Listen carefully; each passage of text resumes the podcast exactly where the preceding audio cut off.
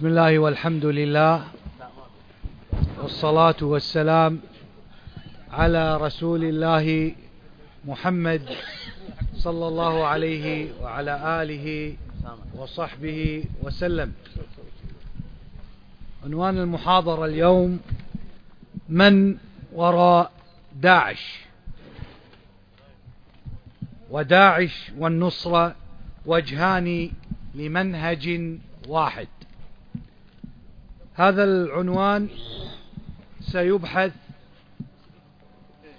بتفصيل مع المشايخ حفظهم الله. وهناك عدة محاور لهذا الموضوع. ونبدأ إن شاء الله مع الشيخ أبو العباس حفظه الله. من هم داعش؟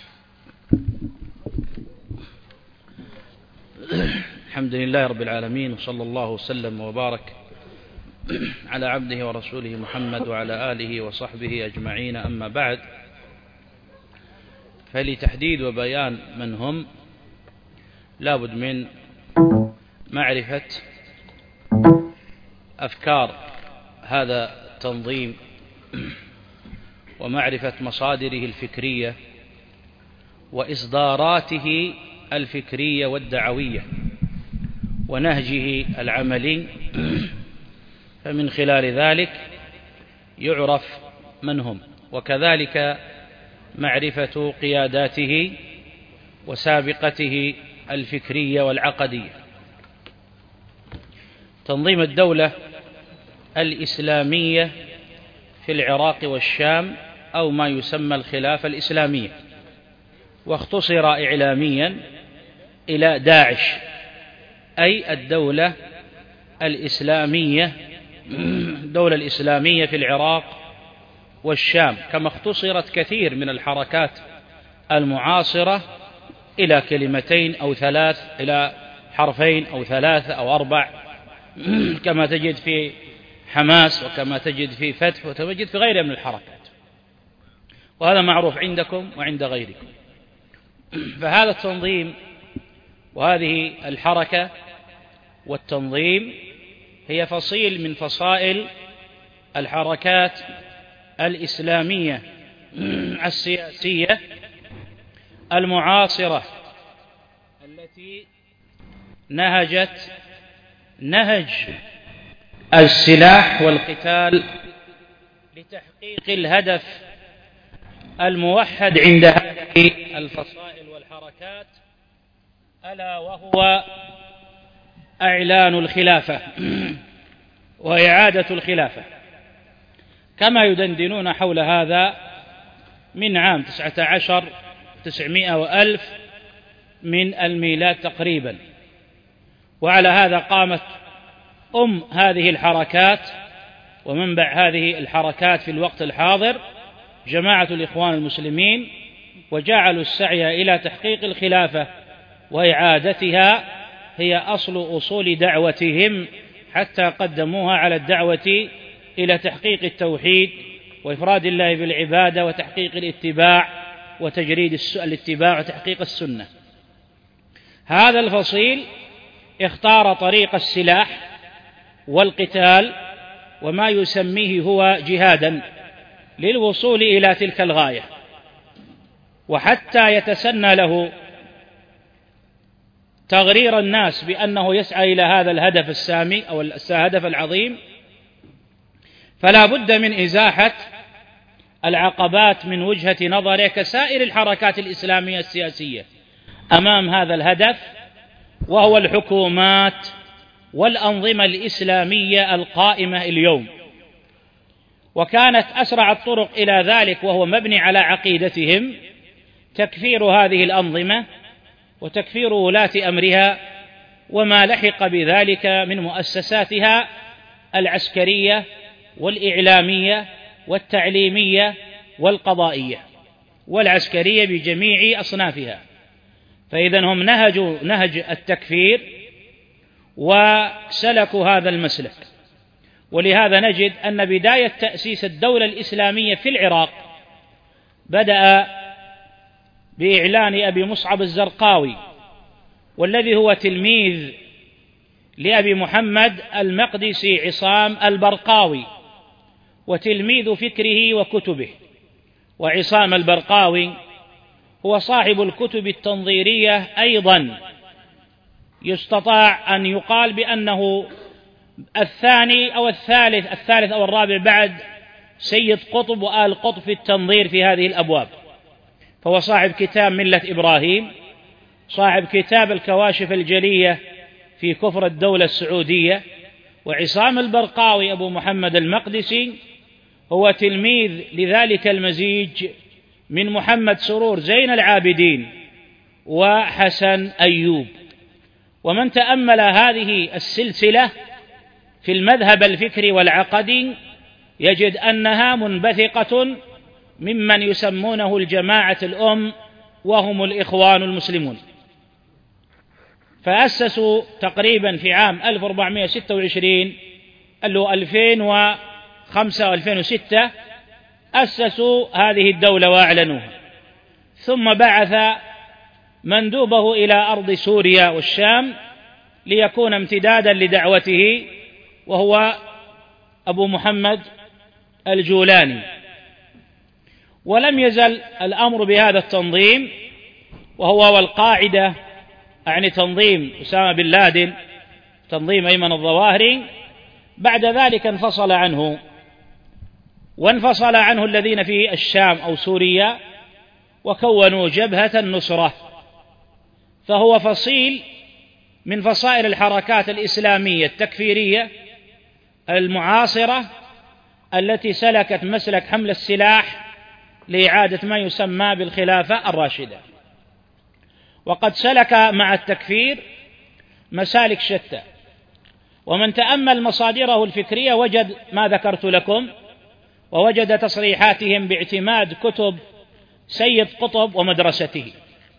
إلا أن تنظيم الدولة الإسلامية في العراق والشام باختصار داعش أعلن انفصاله عن تنظيم القاعدة وأعلن كلامه على جماعة الإخوان المسلمين وعلى مرسي وتكفيره لهم واتهام الجماعة بالعلمانية بينما أعلنت النصرة بيعتها وولاءها واستمرارها على العهد لتنظيم القاعدة بقيادة أيمن الظواهري. هذه موادهم الفكرية وهؤلاء شخصياتهم أما أمر أمرهم العملي فهو ظاهر للعيان. فما ترتب على التكفير من استحلال الدماء بالتفجير والقتل والغدر والعمليات الانتحارية والتصفيات الجماعية فيركب على سبيل المثال في حافلة فيها من نساء المسلمين وأطفالهم وجنودهم يأمنونه فيركبونه فما هي إلا لحظات وإذا بهم أشلاء ممزقة. كلهم يسلكون هذا المسلك ويرونه من القرب إلى الله تبارك وتعالى رؤية الخوارج من قبلهم وفي عصرهم اليوم. فهذا باختصار التعريف الموجز وإنشاء ونشأة ما يسمى بالدولة الإسلامية في العراق والشام وانفصاله عن تنظيم القاعدة وبيان سلسلته الفكرية والعلمية إلى من تقدم ذكرهم. وباختصار أيضا إلى أساليبهم العملية لتحقيق أهدافهم بما هو مشاهد ومعلوم يعرفه الناس ولله الحمد والمنة. نعم. أحسن الله إليكم. أود من شيخ زيد أن يبدأ ببيان من هم الخوارج بنصوص الكتاب والسنة. الحمد لله رب العالمين.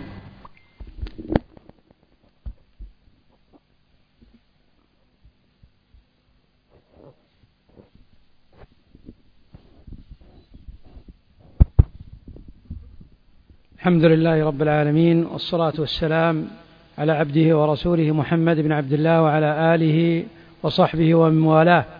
أما بعد فأشكر إخواني ومشايخي على إتاحة هذه الفرصة لي والمشاركة وأسأل الله عز وجل السداد في القول. فالخوارج هم قوم جاء ذكرهم في نصوص أحاديث رسول الله صلى الله عليه وسلم بكل صراحة ووضوح. وهؤلاء القوم قوم سوء وقوم شر. فالنبي صلى الله عليه وسلم أخبر عنهم في أحاديث عدة فجاء ذكرهم وأول رجل خرج هو ذو الخويصرة لما جاء إلى النبي صلى الله عليه وسلم. وهذا أول قرن طلع منهم وهم كلما قطع منهم قرن خرج قرن حتى يخرج آخرهم مع الدجال فهم لا ينتهون إلى أن يخرجوا مع الدجال. فقال النبي صلى الله عليه وسلم لما اعترض عليه ذاك الرجل والنبي في الجعرانة يقسم الغنائم قال اعدل يا محمد فإنك لم تعدل. قال ويحك إن لم أعدل فمن الذي يعدل؟ ثم أرادوا الصحابة قتله فقال النبي صلى الله عليه وسلم إن هذا وأصحابا له يحقر أحدكم صلاته مع صلاتهم وصيامه مع صيامهم. فبين النبي صلى الله عليه وسلم إن هؤلاء القوم عندهم صوم وعندهم صلاة فالصحابة يحقر أحدهم صلاته مع صلاة هؤلاء القوم. وجاء أيضا في صحيح ابن ماجه عن النبي صلى الله عليه وسلم من حديث ابن أبي أوفى رضي الله عنه قال قال رسول الله صلى الله عليه وسلم الخوارج كلاب أهل النار. وجاء عنه صلى الله عليه وسلم قال شر قتلى تحت أديم السماء. وجاء أيضا في صحيح مسلم من حديث أنس بن مالك وأبي سعيد الخدري رضي الله عنهما أن النبي صلى الله عليه وسلم قال سيكون في أمة اختلاف وفرقة. قوم يحسنون القول ويسيئون الفعل يقرؤون القرآن لا يجاوز تراقيهم. لكن مع ذلك قال النبي صلى الله عليه وسلم يخرجون من الدين أو يمرقون من الدين مروق السهم من الرمية لا يرجعون حتى يرتد على فوقه فهم لا يرجعون بعد ذلك. وقال النبي صلى الله عليه وسلم هم شر الخلق والخليقة طوبى لمن قتلهم وقتلوه. يدعون إلى كتاب الله وليس منه في شيء. من قتلهم كان أولى بالله منهم. وجاء عند مسلم قال النبي صلى الله عليه وسلم لما ذكر سهل حنيف رضي الله عنه أن النبي صلى الله عليه وسلم ذكر الخوارج قال وأشار بيده نحو المشرق قال قوم يقرؤون القرآن بألسنتهم لا يعدو تراقيهم يمرقون من الدين كما يمرق السهم من الرمية. وجاء في الصحيحين من حديث النبي صلى الله عليه وسلم عن علي بن أبي طالب رضي الله عنه وأرضاه قال يأتي في آخر الزمان قوم حدثاء الأسنان سفهاء الأحلام دائما الخوارج تلقاهم بهذه الصفة يقولون من خير قول البرية يمرقون من الإسلام كما يمرق السهم من الرمية. لا يجاوز إيمانهم حناجرهم. فأينما لقيتموهم فاقتلوهم. فإن قتلهم آجر لم لمن قتلهم يوم القيامة. وقال النبي صلى الله عليه وسلم وهذا رواه الترمذي في الصحيح صحيحه في كتاب الفتن باب صفة المارقة. عن ابن مسعود قال رسول الله صلى الله عليه وسلم يخرج في آخر الزمان قوم أحداث الأسنان سفهاء الأحلام يقرؤون القرآن لا يجاوز تراقيهم. يقولون من قول خير البرية يمرقون من الدين كما يمرق السهم من الرمية. فهؤلاء قد ذكرهم أيضا النبي صلى الله عليه وسلم كما لما تلا النبي صلى الله عليه وسلم قول المولى عز وجل هو الذي أنزل عليك الكتاب منه آيات محكمات هن أم الكتاب وأخرى متشابهات فأما الذين في قلوبهم زيغ فيتبعون ما تشابه منه ابتغاء الفتنة وابتغاء تأويله. فالنبي صلى الله عليه وسلم قالت عائشة إن النبي صلى الله عليه وسلم لما قرأ هذه الآية قال إذا رأيتم الذين يجادلون فيه فهم الذين عن الله فاحذروهم. وأيضا ذكر ابن عباس رضي الله عنه وأرضاه الخوارج وما يصيبهم عند قراءة القرآن فقال يؤمنون بمحكمة ويضلون عن متشابهة فهم يأخذون من كتاب الله المتشابه. وسئل ابن عمر رضي الله عنه وأرضاه عن الخوارج فقال هم شرار الخلق. وأيضا قال رضي الله عنه وأرضاه وجاء عن ابن عباس رضي الله عنه وأرضاه قال الخوارج واجتهادهم وصلاتهم فليس هم بأشد اجتهاد من اليهود والنصارى وهم على ضلالة. وقال ابن عمر أنهم كانوا شرار الخلق وذكر الآجري عليه رحمة الله كلاما في الشريعة وهو كلام النفيس فأقرأه بنصه قال لم يختلف العلماء قديما وحديثا أن الخوارج قوم سوء عصاة وإن صاموا وصلوا واجتهدوا في العبادة وإن أظهروا الأمر بالمعروف والنهي عن المنكر. وليس ذلك بنافع لهم لأنهم قوم يتأولون القرآن على ما يهوون ويموهون على المسلمين. وقد حذرنا الله عز وجل منهم وحذرنا النبي صلى الله عليه وسلم منهم وحذرنا الخلفاء الراشدون. من بعده وحذرناهم الصحابة رضي الله عنهم وأرضاهم ومن تبعهم ومن تبعهم بإحسان رحمهم الله تعالى. والخوارج يقول هم الشراة الأنجاس الأرجاس ومن كان على مذهبهم من سائر الخوارج يتوارثون. هم يقال لهم الخوارج يقال لهم الحرورية يقال لهم الشراة لهم أسماء ولكن يجمعهم الخروج قال والخوارج هم الشراة الأنجاس الأرجاس ومن كان على مذهبهم من سائر الخوارج. يتوارثون هذا المذهب قديما وحديثا ويخرجون على الأئمة والأمراء ويستحلون قتل المسلمين.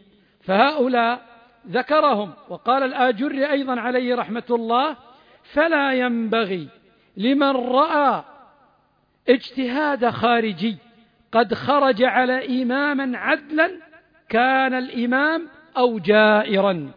فخرج وجمع جماعة وسل سيفه واستحل قتال المسلمين فلا ينبغي له أن يغتر بقراءته للقرآن ولا بطول قيامه في الصلاة ولا, بدو ولا بدوام صيامه ولا بحسن ألفاظه في العلم.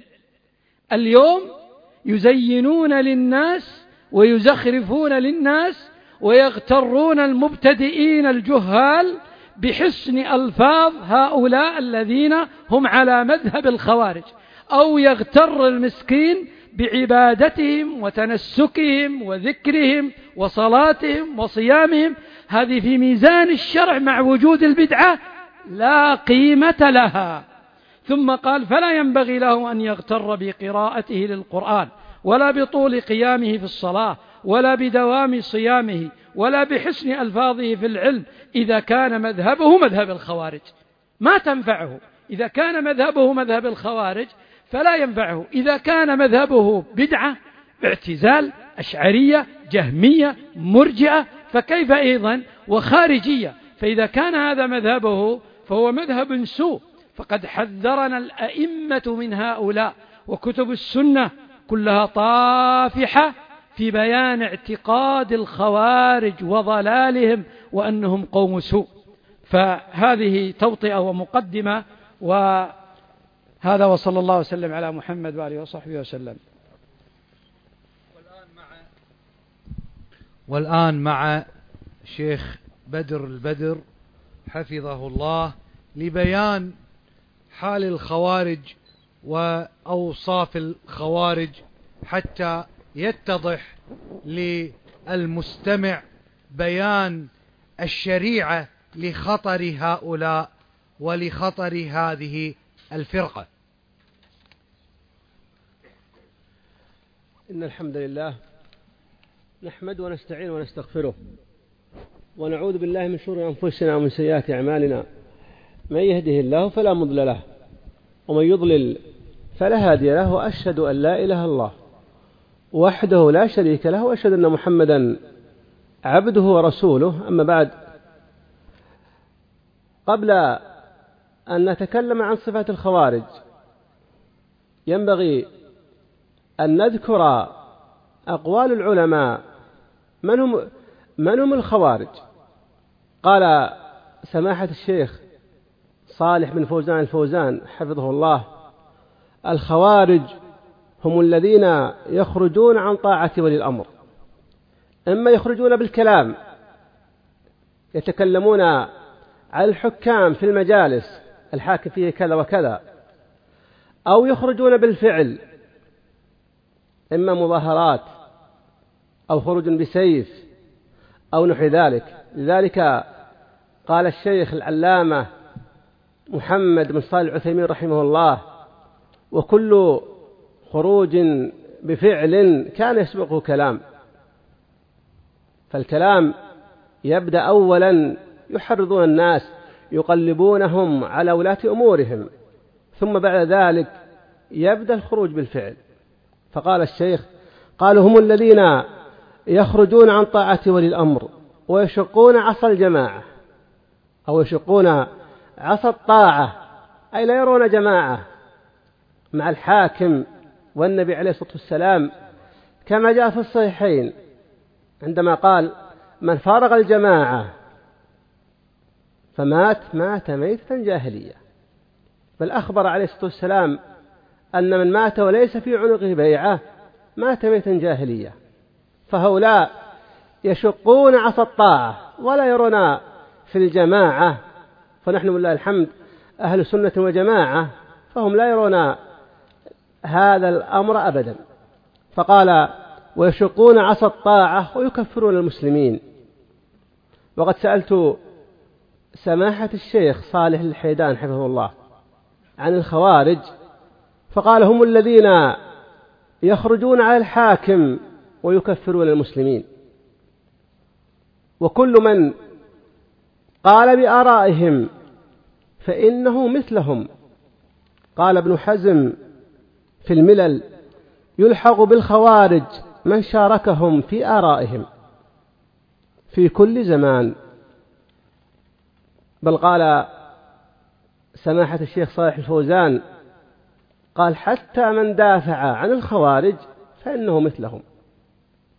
لذلك ذكر العلامة المعلمي في فوائد المجاميع أن المحدثين قد يطلقون على الخوارج كل من خرج على السلطان وإن كان لا يرى برأي الخوارج. لا يرى باعتقاداتهم بتكفير المسلمين ولا غيره. فكل أمر أو أصل من أصول الخوارج قد لا يرونه لكن دام أنهم خرجوا على الحاكم فعند المحدثين فإنه يطلق عليهم خوارج. أما ما جاء في صفاتهم فقد تواترت الأحاديث عن النبي عليه الصلاة والسلام في الصحاح والسنن والمسانيد والمعاجم في صفات الخوارج وهي صفات كثيرة. منها أنهم حدثاء الأسنان أي أنهم صغار. صغار السن وأنهم سفهاء الأحلام والسفه يقابله الرشد أي ليس فيهم رجل رشيد فهم سفهاء الأحلام لا عقل لهم. فهذه من أبرز علاماتهم أنهم صغار في السن لذلك تجدهم يجتمعون عند شيخ صغير في السن يؤصل لهم المسائل ونحو ذلك ولا يلجؤون للعلماء أبدا ولا يرون في العلماء إنما العلماء عندهم هم صغار السن لأنهم حدثاء الأسنان. ومن صفاتهم أنهم يقرؤون القرآن لا يتجاوز حناجرهم أي لا يفهمونه لا يفهمون الكتاب ولا السنة. يقرؤون العلم بغير فهم خلاف لما عليه أهل العلم. يرجعون للعلماء هؤلاء لا يرجعون إلى عقولهم القاصرة. يقدمون آراءهم أو يقدمون عقولهم على عقول العلماء. فهم يقرؤون القرآن لا يتجاوز حناجرهم أي لا يفهمونه. وقيل غير متقبل منهم على قولين المشهورين ومن صفاتهم أيضا أنهم أهل عبادة. ذاك الذي قال اعدل يا محمد. جاء في وصفه أنه كث اللحية. غائر العينين فيه سواد في جبهته. دليل على أنه صاحب عبادة. فهم يخدعون الناس بالعبادة. لذلك يظن الظان أنهم على خير وهم على شر. قال عليه الصلاة والسلام يحقر أحدكم, صلاته إلى صلاتهم والصيام إلى صيامهم.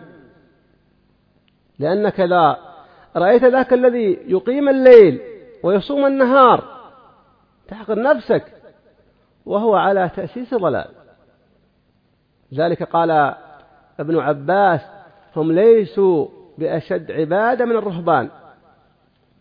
وقال الأجري في الشريعة كما قال الشيخ زيد أن ذلك غير متقبل منهم. مهما يفعل من عبادات فإنها غير متقبلة. وقال أيضا عليه الصلاة والسلام وتحقرون قراءتكم أي القرآن إلى قراءتهم. فجاء في الأثر لما أتاهم أحد الصحابة وسمع أصوات قراءتهم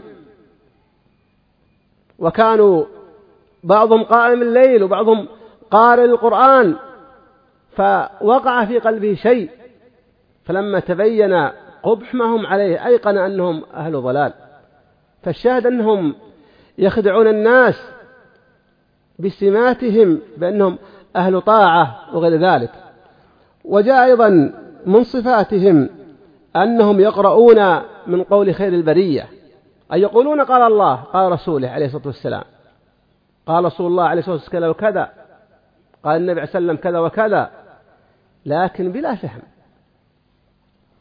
ومن صفاتهم أنهم كلاب النار. كما جاء من حديث أبي أمامة. والكلب هو السبع المعروف فهم كلاب النار. ومن صفاتهم أنهم شر الخلق والخليقة. الخليقة والخلق شر من عليها هم الخوارج. الخلق كثر اليهود والنصارى والمجوس وغير ذلك. لكن هؤلاء القوم أهل الزيغ والضلال هم شر الخلق والخليقة. وجاء عن ابن عمر كما مر هم شرار الخلق. وقال الإمام أحمد لا أعلم قوما أشر منهم. لا أعلم قوما أشر منهم أي من الخوارج. وجاء في صفاتهم أنهم يقتلون أهل الإسلام ويتركون أهل الأوثان. وهذه من أبرز صفات هؤلاء القوم. وإذا نظر ناظر في سيرة الخوارج فهم لا يقتلون إلا أهل السنة والجماعة. وأما ما عداهم من اليهود والنصارى وأهل الأوثان وأهل الزيغ والضلال قد يتحالفون معهم ضد أهل السنة كما تحالف ابن سباء مع الخوارج الذين خرجوا على عثمان عنه وأرضاه. فهم يكرهون أهل السنة والجماعة ويرون استباحة دمائهم. لذلك كان أحدهم لما قتل خنزيرا لرجل من أهل الذمة دفع قيمة الخنزير.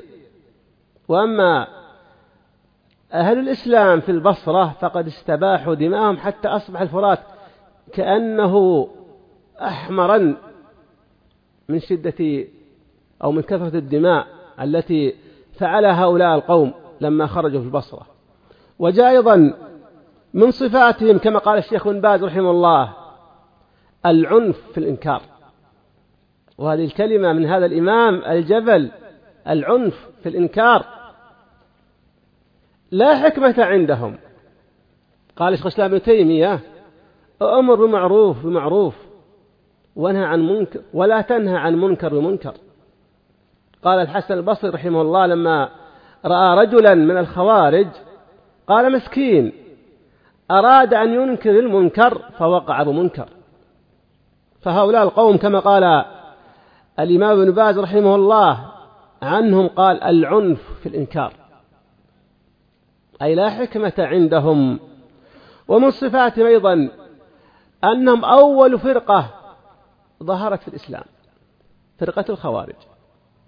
قيل أول ما ظهروا على النبي عليه الصلاة والسلام ذاك الرجل قال اعدل يا محمد.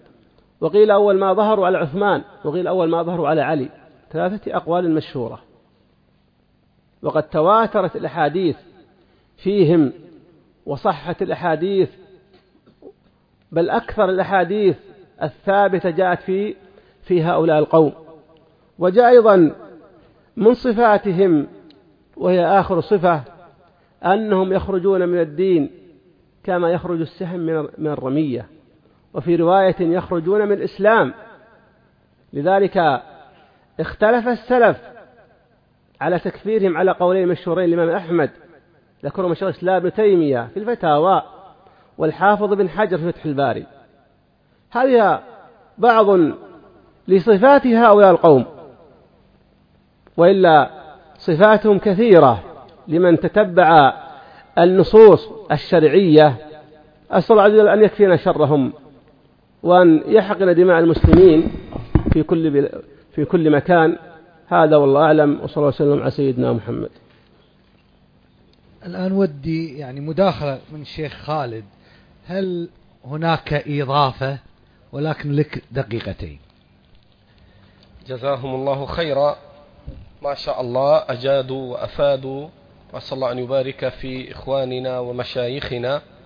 وحقيقة الذي أحب أن أضيفه على كلمة الشيخ بدر حفظه الله أن خصال الخوارج التي تقدم ذكرها في كلام الشيخ دائرة على أصل واحد وهو ما نبه عليه شيخ الإسلام ابن تيمية حين تكلم عن الخوارج أنهم نزعوا بأفهامهم واستغنوا بأفهامهم عن فهم الصحابة للكتاب والسنة ومن هنا جاء ضلالهم.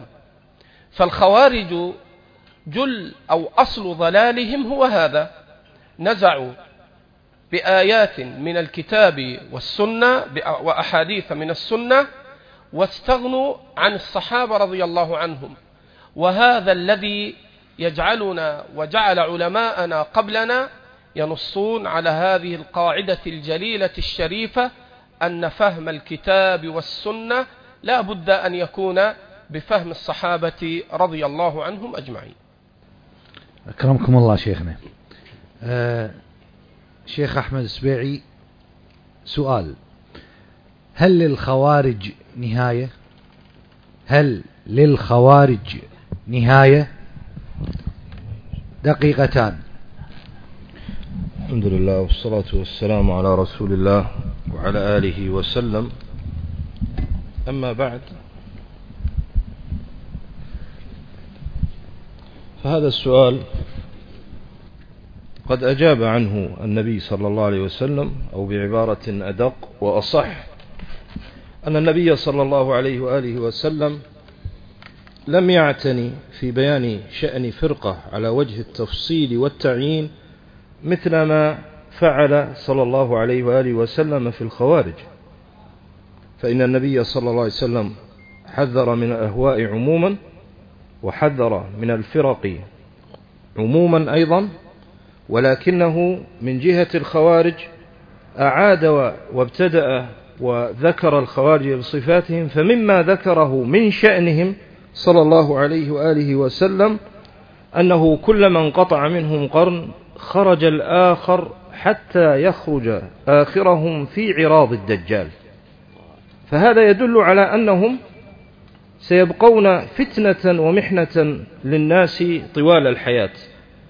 وقد يقول قائل هل من الممكن أن نستنبط هذا المعنى استنباطا من الأدلة تدبرا فيها بالعقل الصحيح لو لم يرد عن النبي صلى الله عليه وآله وسلم أنه قال هذا الكلام فالجواب نقول نعم وبكل يسر لماذا؟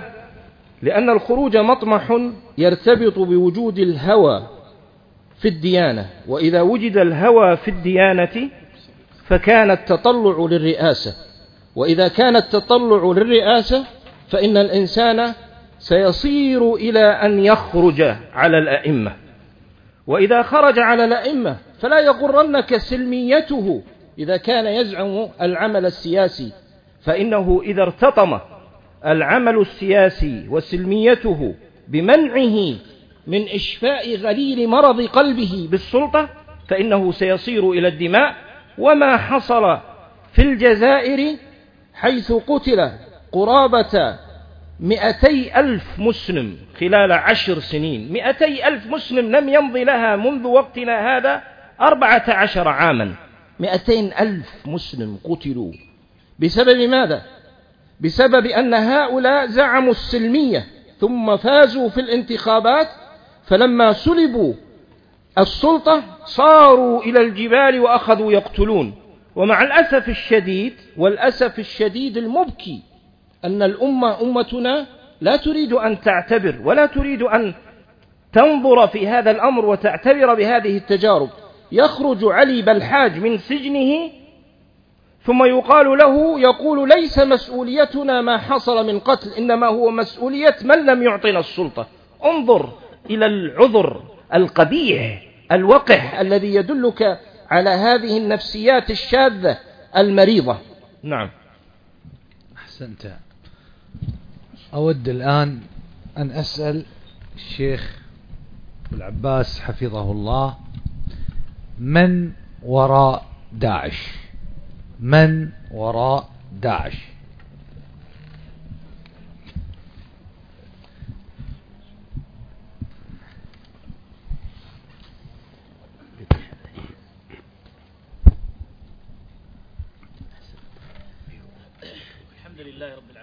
الحمد لله رب العالمين. أما هذا السؤال في الحقيقة أنا أبحث لي عن مخرج ومخلص. في الجواب عنه لماذا؟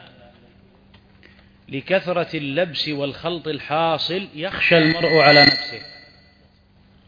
يخشى المرء على نفسه. لقد أصبح حديث الناس والمجالس حتى قيل قد بلغ هذا العلم إلى راعي الإبل في حلاله وإلى المرأة في خدرها. ما هذا العلم الذي قيل أنه قد بلغ هذا المبلغ وانتشر هذا الانتشار؟ ما يذكر من التحليلات السياسية والتكهنات التي هي من قبيل الرجم بالغيب بلا حجة ولا برهان بأن الدولة الفلانية أو الفئة الفلانية هي وراء هذا التنظيم.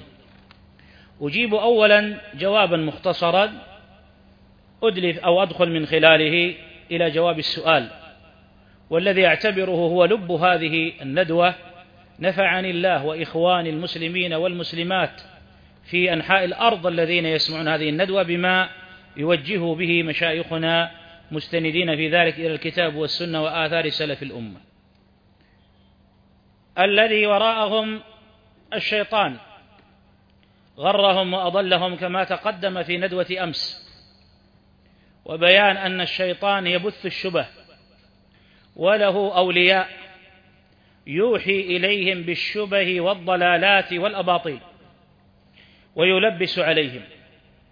الشيطان الذي أضل الخوارج الأولى والذي اتبعوا سبله هم الذين اتبعوا اليوم هذه السبل. فقد روى أحمد وغيره من حديث عبد الله بن مسعود قال صلى الله عليه وسلم لما خط خطا مستقيما وخط عن يمينه وعن يساره خطوطا ثم قال هذا صراط الله. وهذه السبل على كل سبيل منها شيطان يدعو إليها. وقد ذكر شيخ الإسلام ابن تيمية رحمه الله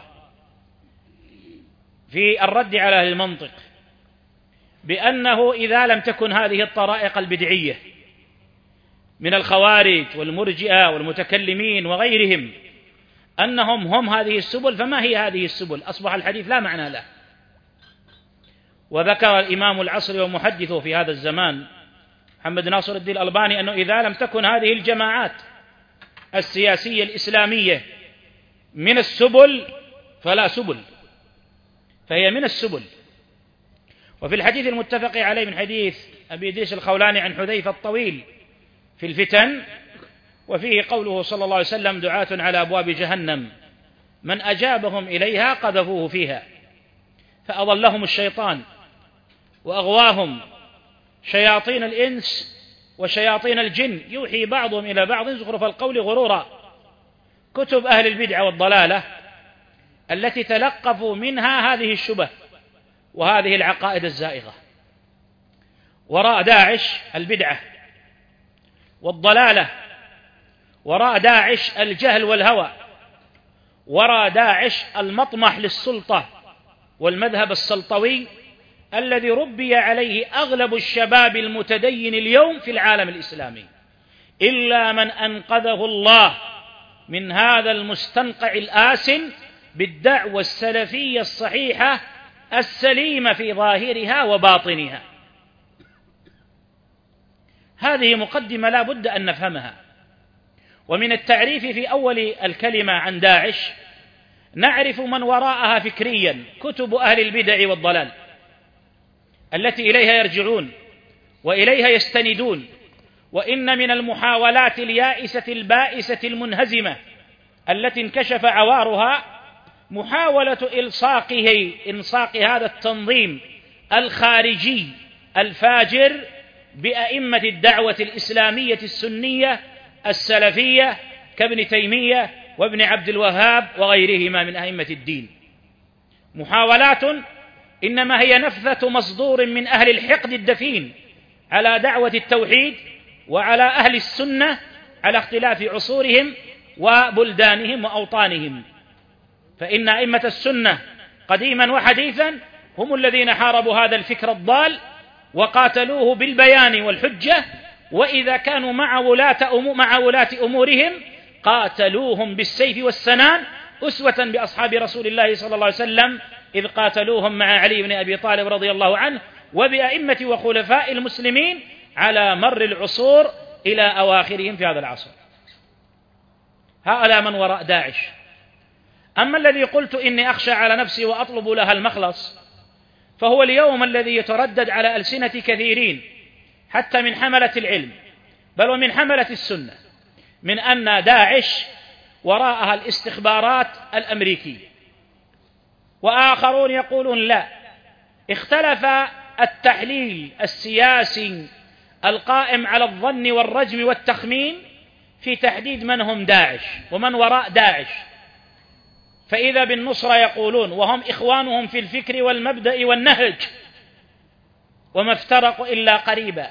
شأن أهل البدع يفارق بعضهم بعضا ويقتل بعضهم بعضا كما نص على ذلك أئمة الإسلام وحفظه التاريخ في صدره الذي لا يزور. فصاروا يقولون داعش مدعومة من النظام السوري والنظام الإيراني. وآخر يقول داعش كالمسعري مدعوم من صنيعة الاستخبارات السعودية والأمريكية. ثم بعد مرور ما شاء الله من الأيام والشهور يقول أتراجع. داعش إنما هو صنيعة حزب البعث والقيادات البعثية. وآخر يرى أن داعش صنيعة للاستخبارات السعودية والإيرانية. كيف يجتمعان وأن يلتقيان إلا في أذهان خوت من نور السنة وارتخت أمام التحليلات السياسية وانهزمت أمام موروث الجماعات الحزبية فإنك تعجب. إذا كان ابن تيمية يذكر في مقدمة التفسير أن بعض العلماء الأذكياء الذين يخالفون الزمخشري في ضلاله ربما لحسن تعبيره رددوا ألفاظه الدالة على مذهبه الباطل وهم لا يعلمون أنها تدل على المذهب الذي يحاربونه فاليوم هكذا يحصل. من كثرة انتشار أهل البدع والضلال وفكر الجماعات السياسية الإسلامية وتحليلاتها السياسية أصحب الشخص أصبح الشخص الذي يحارب هذه الجماعات ويصادمها ربما في مواطن يتحدث بلغتها وبأسلوبها وبتحليلها. صاحب السنة لا ينطلق من هذا المنطلق. ما الذي عندك؟ فإن قلت إن على مدار التاريخ يقال إذا قيل إن على مدار التاريخ يذكر أن ابن سبع كان له تعاون كما تقدم في كلمة الشيخ بدر حفظه الله مع الخوارج. نقول نعم العنصر الخارجي من الكفار وغيرهم قد يدعمون وقد يستغلون وقد يفعلون ما هو في مصالحهم مع أهل الأهواء والبدع لأن أهل الأهواء والبدع كما قال ابن هبيرة أو غيره يهدمون الحصن من الداخل والعدو يدخل. ولكن هذا الشيء لا يجعلنا نتحدث للناس تنفيرا عن داعش. إذا شئنا أن نبلغ الغاية في التنفير عنهم وفضحهم ترى هؤلاء عملاء صنيعة استخبارات. وكأننا أتينا بالسبب القاطع الذي يمنع المسلمين من الالتحاق بهم. أولسنا في غنية في حديث رسول الله صلى الله عليه وسلم ألا يكفي في وصفهم أنهم كلاب النار وأنهم خوارج وأنهم شر قتل تحت أديم السماء وأن خير الناس من قتلهم أو قتلوه هذه النصوص المتضافرة. ألا يكفي في إقناع المسلمين رجالهم ونسائهم ذكورهم وإناثهم علمائهم وعامتهم وحكامهم ومحكوميهم بخطر هذا التنظيم الخارجي الفاجر؟ لا بد أن أدخل في تهاليز السياسة وأحدد اليوم هم نتيجة صنيعة الدولة الفلانية وغدا لا هم صنيعة دولة أخرى وبعد غد صنيعة دولة أخرى والآن يصرحون بعضهم كاليهود يقولون داعش صنيعة حركة حماس يلا. وآخرون يقولون داعش في داخل الإطار السوري يقولون داعش إنما صنيعة الاستخبارات الروسية. أبي الله قولوا لي صنيعة من؟ أم اجتمع الجميع على صنيعتهم؟ إنها البدعة والضلالة. يكفي في تلقين المسلمين أن نبين لهم خطر الخوارج. أولا اتباعا للنصوص. ثانيا لأن المتقرر عند أئمة السنة أن أهل البدع أشر وأضر على أهل الإسلام من اليهود والنصارى. على هذا تتابعت كلماتهم. قال شيخ الإسلام في منهاج السنة وأعتذر عن الجزء الصفحة حاليا لما شرح حديث شر قتلى تحت أديم السماء قال إنما كانوا شر قتلى مع كونه يقتل تحت أديم السماء من اليهود والنصارى وغير المشركين وغيرهم لأنهم أشر وأضر على المسلمين من اليهود والنصارى. لأنهم يتقصدون قتل كل مسلم ليس على عقيدتهم ولا يوافقهم على أهوائهم. هذا قصدهم الذي يسعون إليه. وكما ذكر ابن كثير عنهم أعني الخوارج ومنهم داعش يجب أن يرفع لواء توصيفهم بالخوارج ووصفهم بالبدعة وأن يلقن المسلمون هذه الروح السنية الحية أن وصفهم بالبدعة كاف في شناعتهم وفي التحذير منهم فكيف ببدعة هي من أشر البدع؟ قال أحمد كما في مسائل أبي داود أشر أهل الأهواء الخوارج. أشر أهل الأهواء الخوارج. لطفت أشر أهل الأهواء الخوارج. رأيت؟ يجب أن يعلم المسلمون أن وصفهم بالخوارج كاف في التحذير وألا يخوض المسلمون في هذه التحليلات والتكهنات أنهم صنيعة الاستخبارات الفلانية أو الفلانية. لا حجة لك ولا برهان. إذا قلت لا لتعاونهم بالسلاح وغيره وإذا قلت لتعاونهم مع نظام آه، بأن يحفظ قادتهم عنده وإذا قلت لأنه ثبت تحالفه مع النظام الفلاني ألا يهاجمه لقال لك قائل من أنصار هؤلاء الخوارج إن هذه التحالفات والتعاهدات تفعلها دولكم وولاة أموركم وفعلها نبي الله قبلكم. اللهم صل وسلم عليه. لماذا تفتح هذه الثغرة على أهل السنة والجماعة؟ ولماذا يفتح على المنهج السلفي هذا الأمر؟ يكفي بيان أنهم أهل بدع وأيضا بيان أن أهل البدع أشر وأضر على أهل الإسلام. لكن يقول لك الناس خلاص تجرعت. المذهب الحركي الإخواني لن تنفر عن داعش إذا إذا قلت ترى عملاء عملاء. بالله عملاء أعوذ بالله. إذا الله يأخذهم. طيب بدعة. خوارج كلاب النار. لا الأمر لطيف. جماعة إسلامية تعمل لاستعادة الخلافة. متى تخرج عن هذا الإطار العام؟ إذا قيل عملاء. ولهذا كم استعملت الحركات الإسلامية للتنفير عن ولاة أمر المسلمين مبدأ العملاء؟ ماذا يقول عن ولاة أمورنا؟ وفقهم الله وسددهم. عملاء للغرب عملاء للأمريكان عملاء للشرق. فهذه الجرعة التي لقنها المسلمون شاب عليها طفل رضعها قبل سبعين سنة. اليوم تستعمل للتنفير عن أهل الضلال ولفضحهم. نقول لا خوارج خير الناس من قتلهم وقتلوه يقول صلى الله عليه وسلم لو يعلم الذي يقتلهم ما له من الأجر عند الله لنكل عن العمل. ما عاد يعمل عمل صالح. هذا ما في أي فرقة ورد هذا؟ في حق أي مذهب أو دين أو ملة ورد هذا الأجر والثواب؟ في حق من قتلهم أو قتلوه. فعلينا أن نفطن لهذا وألا ندخل على أنفسنا. إذا في هذا تهوين من شأن من شأن البدعة في هذا توطيد للمذاهب الحركية في التعامل مع القضايا في نفوس عامة المسلمين في هذا فتح طريق وثغرة على أهل السنة وإضعاف ردودهم. ولكن يجب أن نعلم أن وراءهم ما تقدم البدعة والضلالة والشيطان يؤزهم إلى بدعهم وضلالاتهم أزاء. قد أطلت في هذا الجواب وكان المفترض هو الاختصار وإن بقي شيء فلنا حق الإلحاق. نعم. ألا يكفي السني أن يقول فلان خارجي؟ ألا يكفي السني أن يقول عن داعش خوارج؟ لماذا تنساغ؟ لماذا ينساغ السني إلى مثل هذه التعابير وإلى مثل هذه النسبة وإلى مثل هذه الدعوات لنبقى على طريق علماء السنة. فهل نجد هذه اللغة على لسان ابن عثيمين؟ هل نجد هذه اللغة على لسان ابن باز؟ لن تجد هذه اللغة. أقول يجب على السني أن يؤصل خطر الخوارج في قلوب ونفوس الناس ويكتفي بذلك. لذلك أود أن أسأل الشيخ خالد هذا السؤال.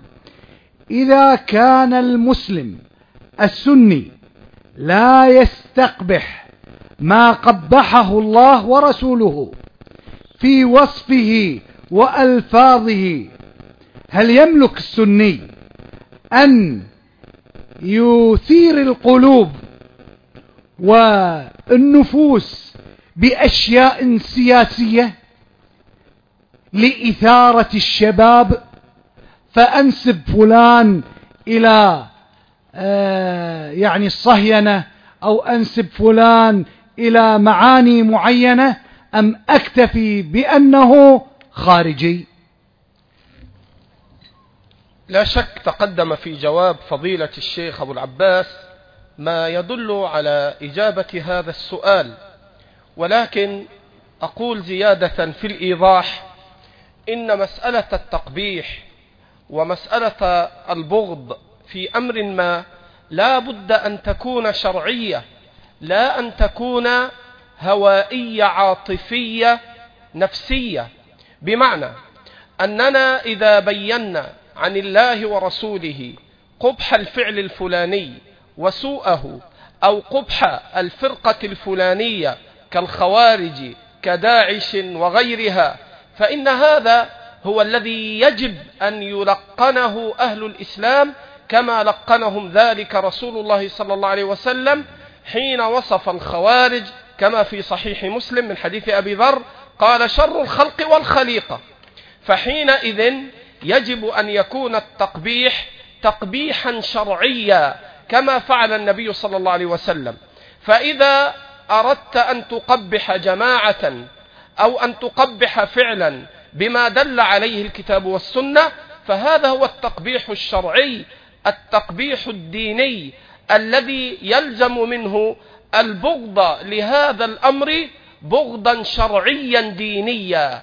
أما إذا قلت له إن هؤلاء فعلوا كذا مع أمور السياسة وكذا وأصبحت تحرك مشاعر الناس بغير ما دل عليه الكتاب والسنة فحتى لو وصل هؤلاء إلى تقبيح الخوارج ليس هذا التقبيح تقبيحا شرعيا دينيا وإنما قد يكون تقبيحا عاطفيا نفسيا فعاد الأمر بذلك.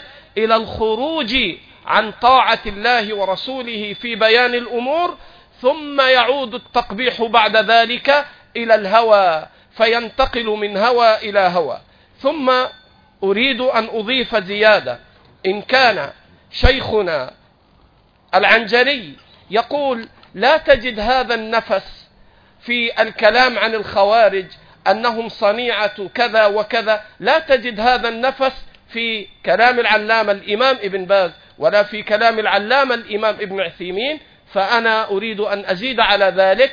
لا تجد أصلا هذا عند السلف لا عند الصحابة ولا عند التابعين ولا في زمن الأئمة الذين جاءوا بعد السلف كالإمام أحمد ومن بعده من أهل الإسلام. فقد كانت الروم موجودة وكانت الفرس موجودة وكان أهل الديانات من الكفار موجود وكان أهل الديانات من الكفار موجودين ولما ظهرت الخوارج ما علق السلف أن هؤلاء صنيعة الروم أو أن هؤلاء صنيعة فارس أو أن هؤلاء صنيعة عباد الأصنام وإنما انطلقوا في تقبيحهم والتحذير منهم حيث انطلق البيان عن الله ورسوله في تقبيحهم بأنهم شر الخلق والخليقة وحاصل ذلك أنه يجب أن يرسخ في المسلمين تقبيح هؤلاء وفعالهم تقبيحا شرعيا دينيا بما دلت عليه بما دل عليه الكتاب والسنة وهذا هو الذي يؤجر عليه المسلم في بغض أمثال هؤلاء لا أن تزغزغ عواطف الناس بأسباب خارجة عن الكتاب والسنة فيأتي غيرك ينازعك فيها والله أعلم. مفهوم ما تقدم لو سئل سائل فقيل له أيهما أعظم في قلبك أيها السني؟ أن يقال فلان خارجي أم أن يقال فلان صنيعة أمريكية فإذا ارتضيت الثانية في الشر والخطر كنت ملوث. أعيد السؤال. إذا سأل سائل رجل فقيل له أيهما أخطر؟ أيهما أشر؟ أن يوصف رجل بأنه خارجي أو أن يوصف رجل بأنه صنيعة أمريكية؟ أيهما أشر شرعا؟ فإذا قال أنه صنيعة أمريكية فهذا ابن الجماعات السياسية الإسلامية. أما السني الذي تأسس وأصل على ما كان عليه محمد صلى الله عليه وسلم وأصحابه يقول أين الثرى من الثريا؟ بل الخطر والشر أنه خارجي ويكفيني ذلك. فلماذا تأتي بالأدنى؟ إلا في قلبك شيء لعدم الاكتفاء بذلك.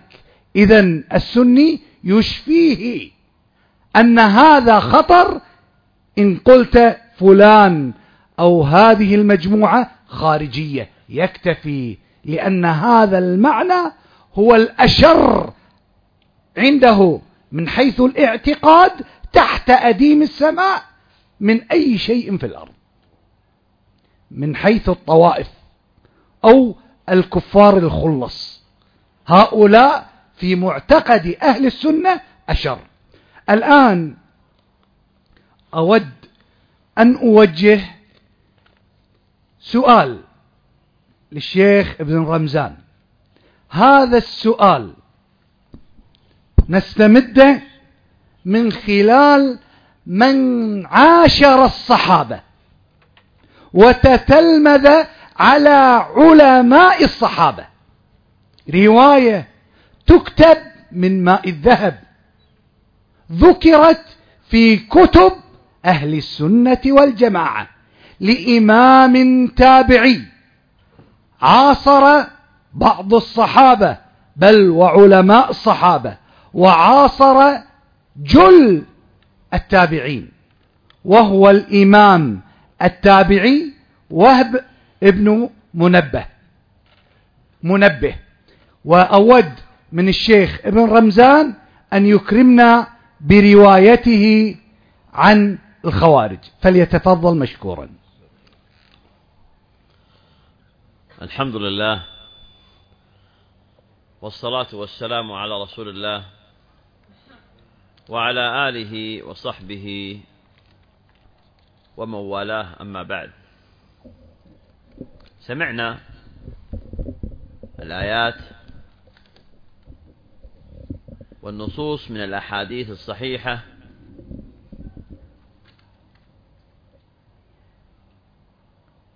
والآن في بيان حال السلف في تطبيق هذه النصوص على الواقع الذي هم فيه. حادثة حدثت والشيخ محمد وفقه الله يعني ما حصل لوهب بن منبه. وهب ولد في زمن عثمان سنة 34 وتوفي سنة 114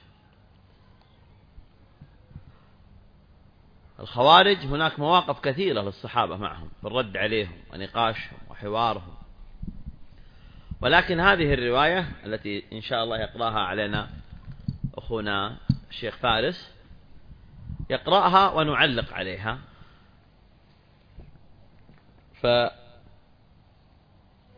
فيبدأ بإذن الله. وفقه الله.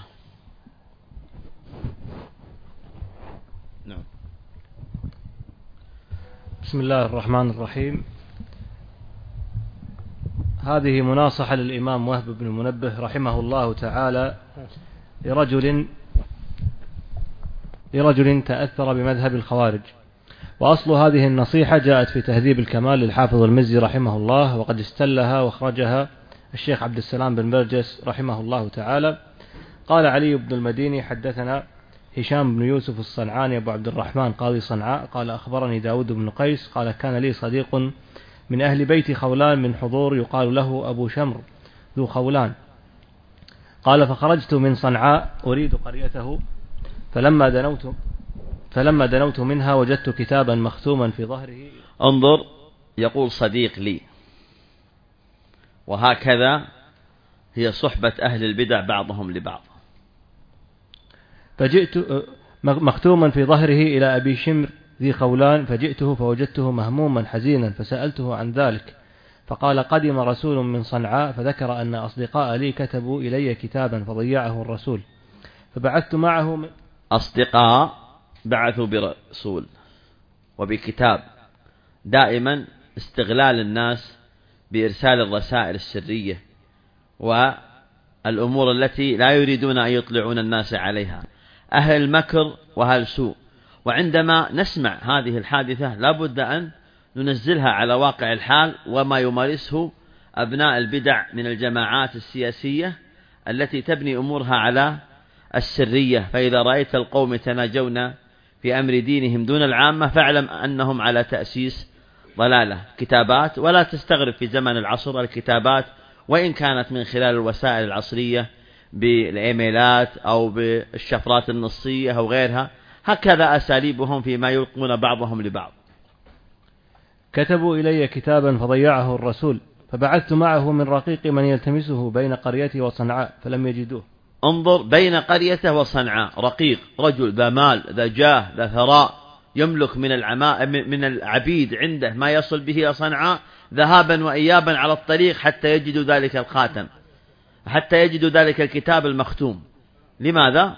لما فيه من الأمور الخفية السيئة التي فيها مكر وكيد. فلم يجدوه وأشفقت من ذلك. قلت فهذا الكتاب قد وجدته. فقال الحمد لله الذي أقدرك عليه ففضه. انظر أشفقت أي خفت. الكتاب مختوم باسمه والمادة المكتوبة فيه مادة خطيرة فيها طعن وفيها تكفير وفيها بوح بالاعتقاد فخاف أن يقع على أحد. ففرح لما هذا وقع في يده الذي أقدرك الله عليه حتى لا يجدها أحد غيرك وأنت الذي أتيت به إليه. وما درى أن الذي أتى به قد يسر الله له أنه أتى به إليه ليكون الاهتداء والهداية على يديه. ففضه فقرأه فقلت أقرئنيه فقال ففضه فدل على أن حامل هذا الكتاب لم يتجرأ ويفك الأمانة المختومة. وهكذا السني. انظر في تعامله لا يدري ما في هذا الكتاب. ولما أتى إليه ففتح الكتاب انظر ماذا حصل. فقلت أقرئنيه فقال إني لأستحدث سنك. أقرئني اقرأ دعني أسمع أو أقرأ عليك. قال أنت صغير ما تعرف هذه الأمور. أنت صغير ما تعرف لهذه الأمور. قلت فما فيه؟ قال ضرب الرقاب. إذا يعرف أن هذا الكلام الموجود في هذا الكتاب كلام خطير. لا يقوله السوي لا يقوله ذا العقيدة السليمة. ويعلم أن مآل هذا الأمر لو بلغ ولي الأمر لقطع رأسه لأن هذا حكم الخوارج. قلت لعله كتبه إليك ناس من أهل حروراء في زكاة مالك. لما سمع اللغة أن هذا قطع الرقاب ربط ما بين الكتاب وهذا الهلع وهذا الخوف وعدم وجوده وقطع الرقاب. قال إذا لعلك تقصد أنه هذا أتاك من حروراء أي من الخوارج الذين في صنعاء. بلغ التحذير منهم وبلغ البيان منهم. انظر ماذا حصل. لما استشف من خلال طرحه بمقدمات قال لعلك تقصد أولئك الذين في حروراء في, في صنعاء من الحرورية. لم يبوح له الرجل بشيء لم يقرأ الكتاب لم يبين له ولكن ربط ما بين طرحه مع أنه أخفى عليه ما في الكتاب. قال من أين تعرفهم؟ قلت إني وأصحابا لي نجالس وهب بن منبه. فيقول إذا هذا الذي استصغر سنه عنده من العلم ما ليس عنده وعنده من المعرفة ما ليس عنده وعنده من التمييز ما بين الحق والباطل ما ليس عنده. انظر هذا الرجل استغل على ثرائه بعاطفة دينية ليستسلب ماله وليصبح في صخرة هؤلاء وفي طوع أمرهم. فاستصغر سن الشاب وما علم أن هذا الشاب عنده من العلم ليس عنده لأن وهب بن منبه قد حذره. قال نعم كنا نحذر من هؤلاء. وهذا بيان أن التحذير من أهل البدع لا بد أن يصل الجميع. لا بد أن يصل الجميع. ولعله يحضرني الآن ما حصل لي معاذة عند عائشة عندما سألتها بذلك السؤال فقالت أحرورية أنت؟ فقالت لا يا أمة. ولو كانت جاهلة بمعرفة الخوارج لقالت ومن الحرورية يا أمة؟ ولكن كانوا يحذرون عوام الناس ومن يجهلون الأحكام من أهل البدع والباطل. ولذلك هذه الليلة وهذه الندوة وهذه المحاضرة في دواعش إني مغتبط بذلك فرح مسرور أعتبر هذا العمل من أرجع الأعمال عند الله عز وجل في فضح الخوارج. ووالله لهي أشد عليهم مما ينزل عليهم من الصواريخ لأن بيان الحق من السني لإخوانه المسلمين في العالم لفضح هؤلاء الذين شوهوا وفعلوا ما فعلوا قاتلهم الله. قال من أين تعرفهم؟ قلت إني وأصحابا لي نجالس وهب بن فيقول لنا احذروا أيها الأحداث الأغمار هؤلاء الحروراء لا يدخلوكم في رأيهم المخالف فإنهم عرة لهذه الأمة. إذا هم شر لهذه الأمة. فأصبح عند هذا الشاب من العلم ما ليس عند هذا الرجل الكبير. فبين له ونصحه فكان يسأله وما عندك؟ يعني ماذا تعرف عنهم؟ يريد ما يؤكد أمره. فإذا به يطرح له طرح يخالف ما هو عنده. أنهم أهل ضلال وأهل الانحراف فدفع إلي الكتاب فقرأته فإذا فيه بسم الله الرحمن الرحيم إلى أبي شمر ذي قولان سلام عليك. فإنا نحمد إليك الله الذي لا إله إلا هو ونوصيك بتقوى الله وحده لا شريك له. انظر لغة الخوارج. أهل تقوى؟ وهم من أفجر خلق الله. ومن أجرأ الأمور الجرأة على الدماء. فهؤلاء يتكلمون بكلام كما سمعنا من الإخوة الأفاضل الشيخ زيد والشيخ بدر في بيان هؤلاء وأن لهم كلام ولهم طرح يخالف فعلهم وأعمالهم. ونوصيك بتقوى الله وحده لا شريك له فإن دين الله رشد وهدى في الدنيا ونجاة وفوز في الآخرة. وإن دين الله طاعة الله ومخالفة من خالف سنة نبيه وشريعته.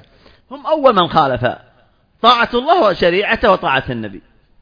فإذا جاءك كتابنا هذا فانظر أن تؤدي إن شاء الله ما افترض الله عليك من حقه تستحق بذلك.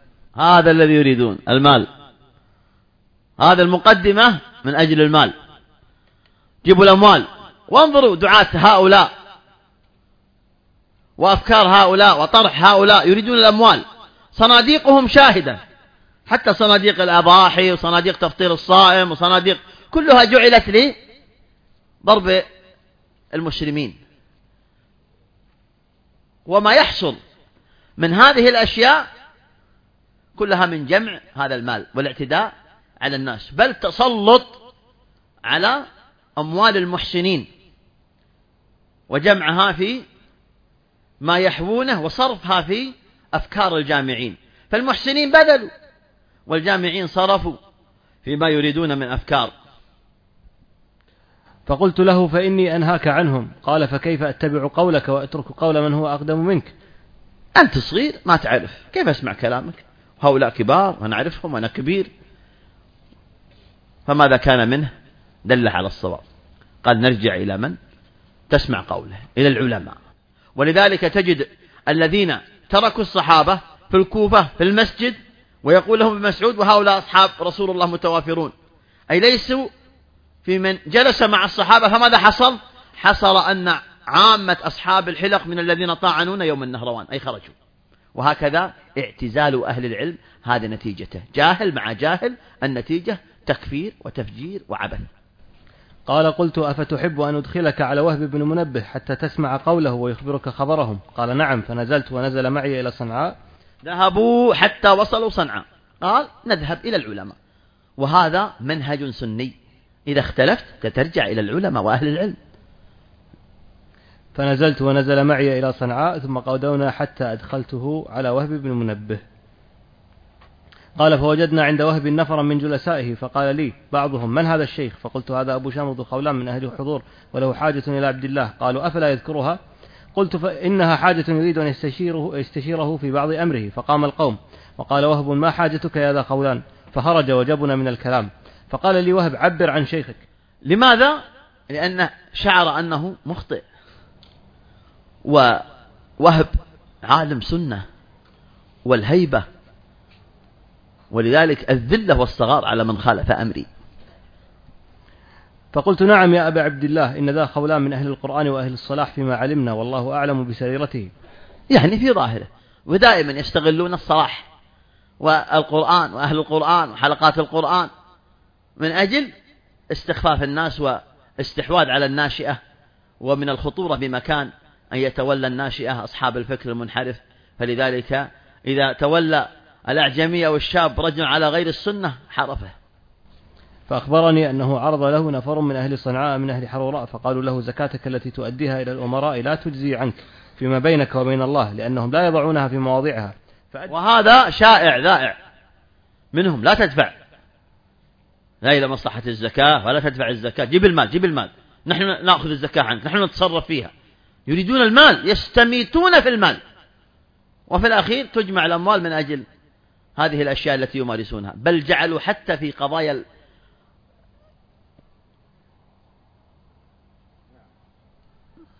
أشياء تحزن والله. تجعل أموال تقطير الصائم في دعم حملات انتخابية.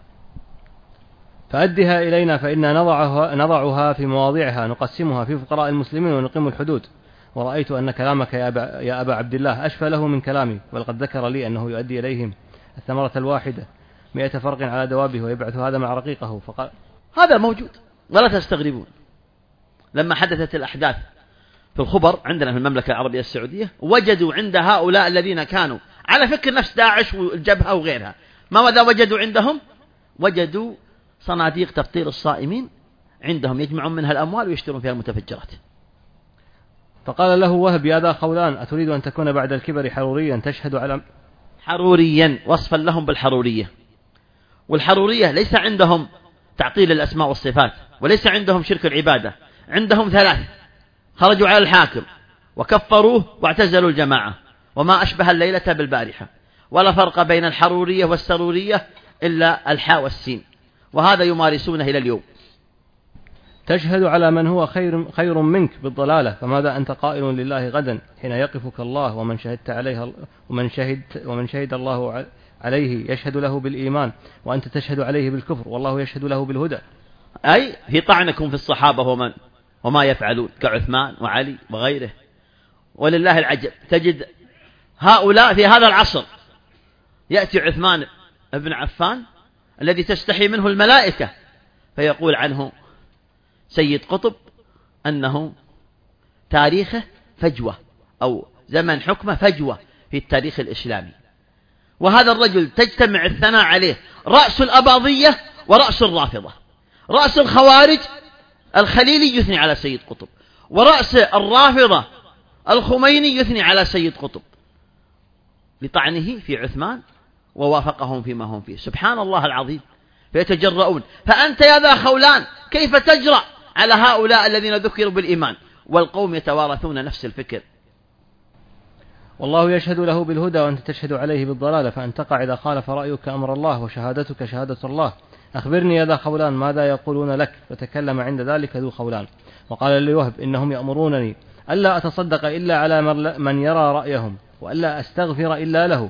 يعني أن تدفع المال لنا الزكاة تدفعها لنا. وأن تدعو لولينا. هكذا. دائما أمورهم سرية وحكوماتهم سرية وبيعاتهم سرية. لا كيان لا أمر لا دولة سراديبية منذ ذلك التاريخ. ودائما وتجد كل هؤلاء لهم من يبايعونهم في دولهم التي هم فيها ومناطقهم التي هم فيها. فتجدها جماعة داخل الجماعة المسلمة. وهذا من قديم يتوارثونه ليس هذا أمر جديد. ليس هذا أمر جديد. شاهد الحال وواقع ما نحن فيه هو نفس ما عليه هذه الفرقة المنحرفة التي تتوارث عقائدها وأدبياتها وأفكارها وتسلسلها وطرحها ونفس ما تمارس في كل عصر وزمان. ليس هذا أمر بجديد ولكن ما أشبه الليلة بالبارحة. فقال وهب صدقت هذه محبتهم الكاذبة. إلى أن قال ألا ترى يا ذا خولان إني قد أدركت صدر الإسلام فوالله ما كانت للخوارج جماعة قط. وهنا يجعل له مقدمة. أنا أدركت صدر الإسلام أدركت الصحابة الذين مشوا مع الرسول صلى الله عليه وسلم. يعني اقبل فأنا أنقل لك ما قال لهم رسول الله صلى الله عليه وسلم وأبين لك. حتى لا تنحرف على شيبتك وعلى كبرك فتهلك. فوالله ما كانت للخوارج جماعة قط إلا فرقها الله على شر حالاتهم وما أظهر أحد منهم قوله إلا ضرب الله عنقه. وما اجتمعت الأمة على رجل قط من الخوارج ولو أمكن الله الخوارج من رأيهم. لا لا لا لا وجود لهم لا دولة لهم. ما يخرج قرن إلا ويسلط الله عليه من يقطعه حتى يخرج آخرهم في عرض الدجال. ولو أمكن الله الخوارج من رأيهم لفسدت الأرض وقطعت السبل وقطع الحج يعني؟ يعني انظر الآن وصف لهذه الفرقة داعش. انظر كلام وهب يصف الآن داعش وما يحصل فيها. اسمع بارك الله فيك. وارعي لها سمعك. فهم مستمرون إلى أن يخرج في أعراضهم الدجال. ولو أمكن الله الخوارج من رأيهم لفسدت الأرض وقطعت, واحد. وقطعت السبل. فساد الأرض. وقطع الحج عن بيت انقطاع السبل. نعم. وقطع الحج عن بيت الله الحرام انقطاع الحج والعبادات والممارسات والجمع والجماعات. الناس ترونها الآن. يقول قل لا إله إلا الله ويذبحه. فضحتهم هذه المقاطع التي يمتدحون بها وهم يريدون بها إرهاب الآخرين وهي في الحقيقة فضح لعقيدتهم وما هم عليه. وإذا لعاد أمر الإسلام جاهلية حتى يعود الناس. أيضا من أخطار ذلك أن يعود أمر الإسلام إلى الجاهلية الجهلاء ليس إلى الإسلام الذي أتى بإخراج الناس من الضلال إلى الهدى. وبيان التوحيد والتحذير من الشرك. وبيان الحق والتحذير من الباطل. دين الرحمة دين الهدى دين العدل. كل هذا يمارسون خلافه لأنهم خوارج. وإذا لعاد أمر الإسلام جاهلية حتى يعود الناس يستعينون برؤوس الجبال كما كانوا في الجاهلية. وإذا لقام أكثر من عشرة أو عشرين رجلا ليس منهم رجل إلا وهو يدعو إلى نفسه بالخلافة. وهكذا متسلسلة هذه الأفكار منذ الأطروحات الأولى. أفغانستان أكثر من سبع طوائف. العراق أكثر من عشرين راية وبيعة. والآن في سوريا وغيرها رايات والكل يقول أنا الذي على الحق واتبعوني وبايعوني. وهذا هو الموجود وصف لهم وحالهم. وانشطارات الجماعة الأم القاعدة انشطارات هذه الأشياء منها تتفرع والمشاهد واضح. ليس منهم رجل إلا وهو يدعو إلى نفسه بالخلافة ومع كل رجل منهم أكثر من عشرة آلاف يقاتل بعضهم بعضا. يقاتل بعضهم بعضا. والآن من القاعدة خرجت هذه من رحم القاعدة. فالقاعدة هي الأم وهذه بناتها والآن بعضهم يلعن بعض وبعضهم يكفر بعض. ومن يأتون ينكرون الأم ينكرون على داعش ويلعنونها ويسبونها ويجعلونها زنديقة ويثنون على الجبهة جبهة النصرة وغيرها. وأعجبني اختيار أن داعش والنصرة وجهين لمنهج الخوارج والقاعدة. ويشهد بعضهم على بعض بالكفر حتى يصبح الرجل المؤمن خائفا على نفسه ودينه ودمه وأهله وماله. لا يدري أين يسلك أو مع من يكون غير أن الله بحكمه, بحكمه وعلمه ورحمته نظر إلى هذه الأمة فأحسن النظر إليهم فجمعهم وألف بين قلوبهم.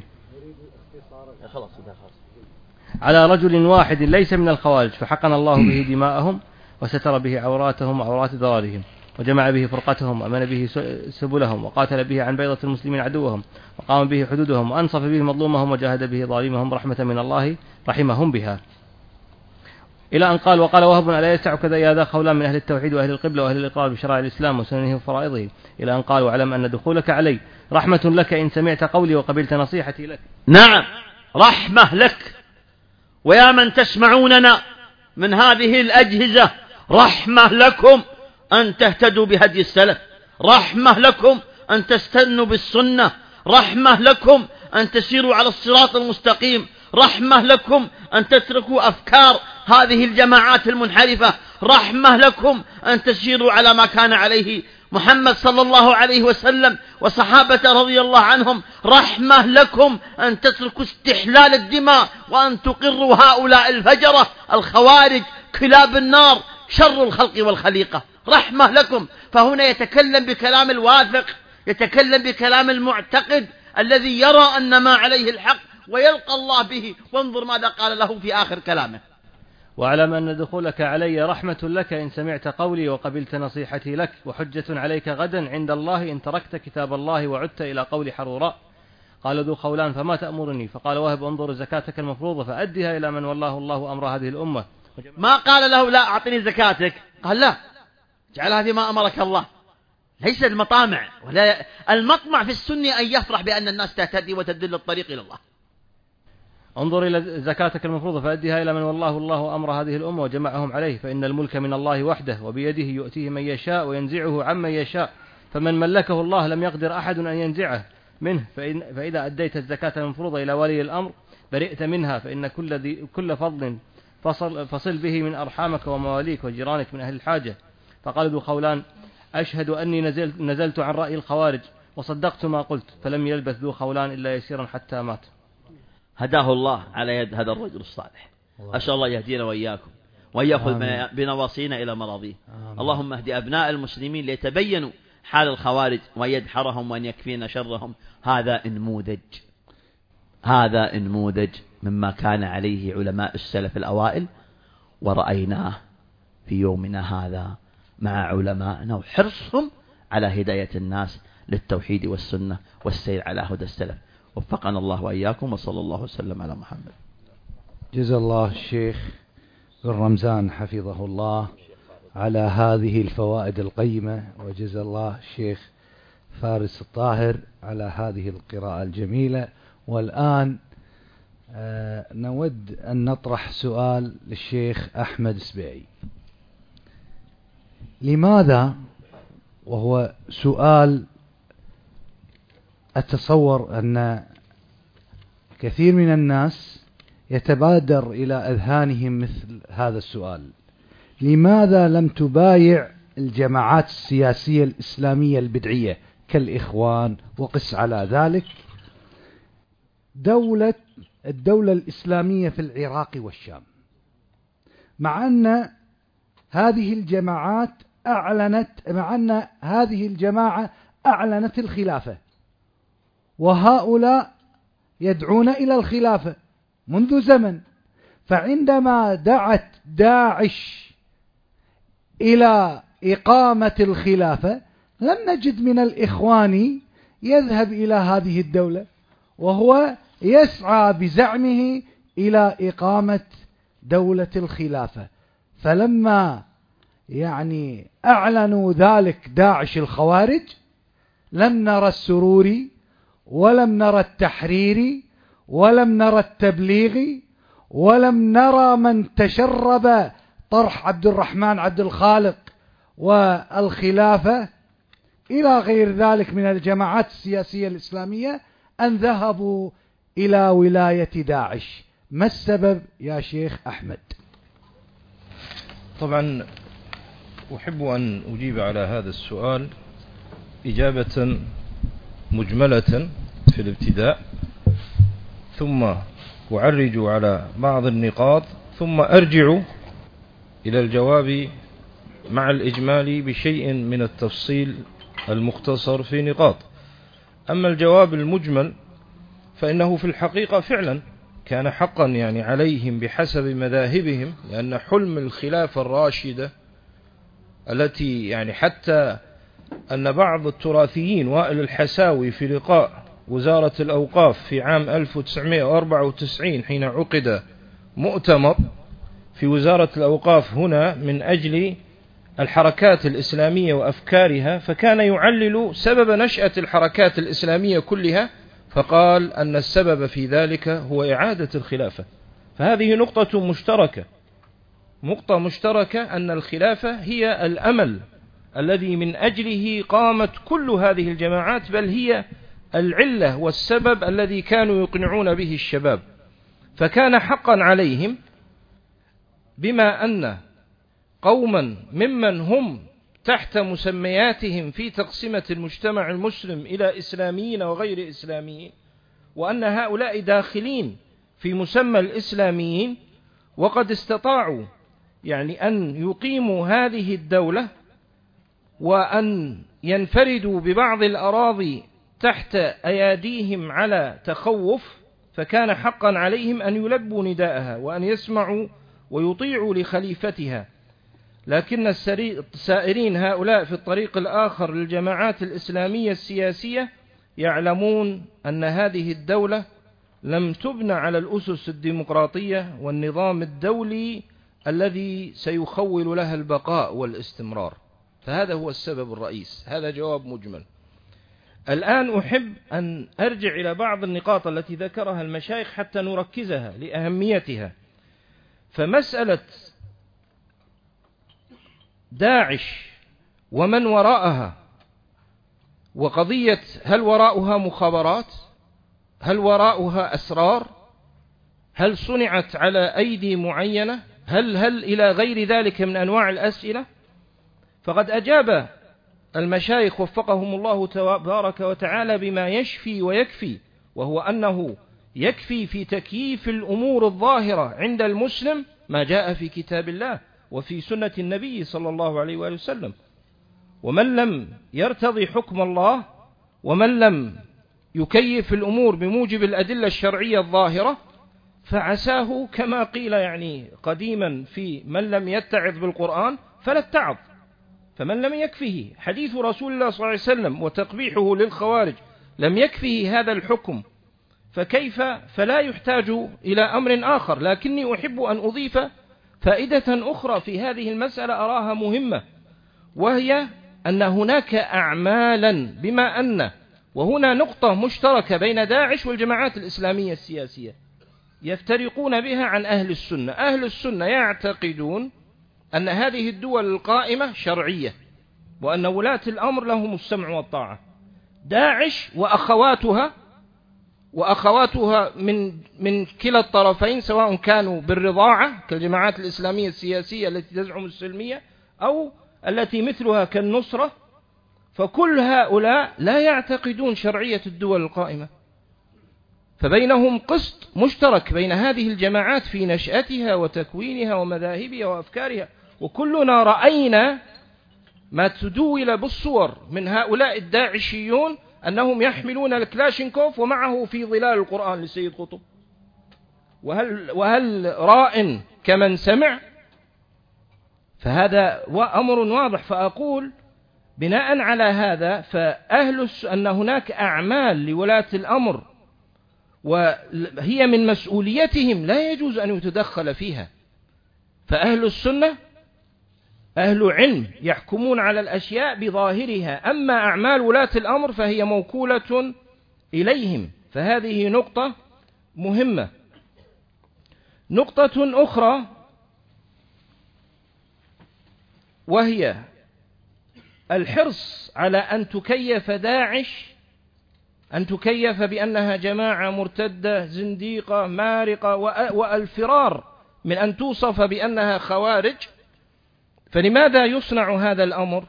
يصنع من أجل المدافع عن الجماعات الإسلامية السياسية الأخرى حتى لا يلحقها نفس الاسم ويلحقها أيضا نفس الحكم. ولذلك من المهم جدا من المهم جدا أن أهل السنة لا يجاهدون داعش وحدها. نحن نجاهد كل الجماعات الإسلامية السياسية كل البدع. كما أمر النبي صلى الله عليه وسلم قال صلى الله عليه وسلم يحمل هذا العلم من كل خلف عدوله ينفون عنه تحريف الغالين وانتحال المبطلين وتأويل الجاهلين. فكل من يأتي إلى هذا الدين يحرفه ببدعة من البدع فمن مسؤولية أهل العلم دحرها وردها. وأرجع إلى شيء من التفصيل في الجواب على السؤال المذكور. وهو لماذا لم تهرع الجماعات الإسلامية السياسية إلى الإذعان بالطاعة لخليفة المسلمين الظاهر لأنه ظهر ورق المنبر وليس باطنا حتى يختل الشرط الذي كانوا يزعمون تخلفه.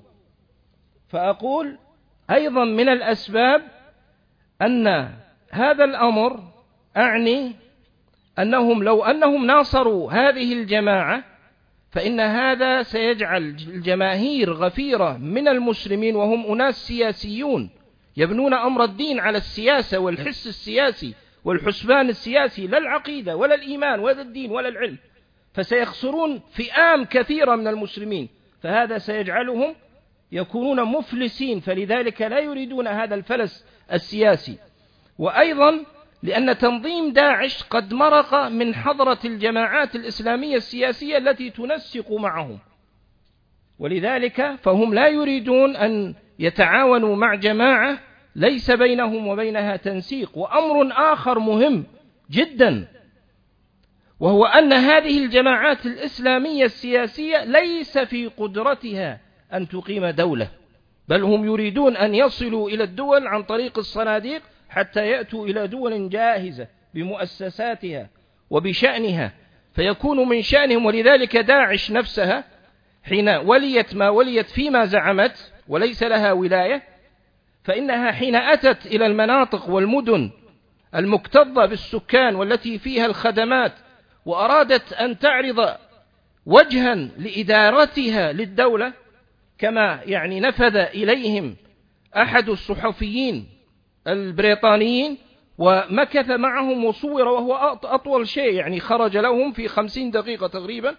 فما كان منهم حتى يظهروا ما يقومون به من أعمال إلا أن يركبوه في سيارة ويجوبون الشوارع ويقول للشخص آه، اطمس هذه الصورة وأنت اتق الله هذه صورة الدولة عندهم. ولذلك كانوا يأتون إلى المستشفى فيجعلون بقرب مدير المستشفى معه رجل من أفرادهم معه كلاشينكوف. ثم يشرف هو الناس على هذا الأمر. فهذه الجماعات الإسلامية السياسية ليس في قدرتها إدارة قطيع من الغنم فضلا عن أنها تدير دولة من الدول أو تقدم خدمات إنما هم متسلقون. متسلقون يصلون عن طريق الصناديق أو غيرها من أجل أن يخلقوا لأنفسهم كيانات مهلهلة. وهذا يعني أعتقد يكفي في بيان يعني عدم آه، تلبيتهم لنداء هذه يعني هذا الأمر. أود هنا يعني إظهار جزئية آه، مهمة. أود من الشيخ أبو العباس حفظه الله يعني ذكر هذا الموضوع بدقيقتين. علاقة الداعشية بالحدادية. علاقة الداعشية بالحدادية. هل هناك علاقة؟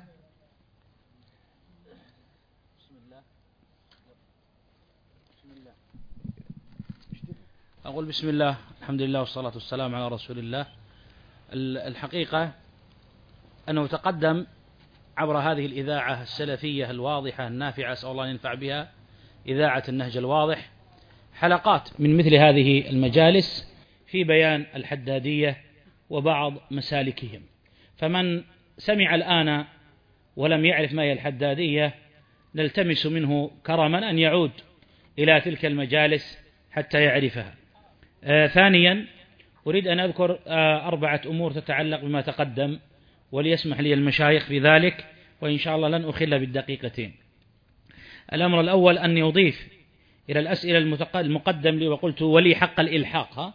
أن ألحق ثلاثة أمور. الأمر الأول أن يقال من وراء داعش. وراء داعش كل من كفر ولاة الأمر ونفر عن أحاديث السمع والطاعة وأعلن عدم شرعية الأنظمة القائمة ولو تخبى وراء العمل الخيري أو العمل الدولي آه، الدعوي.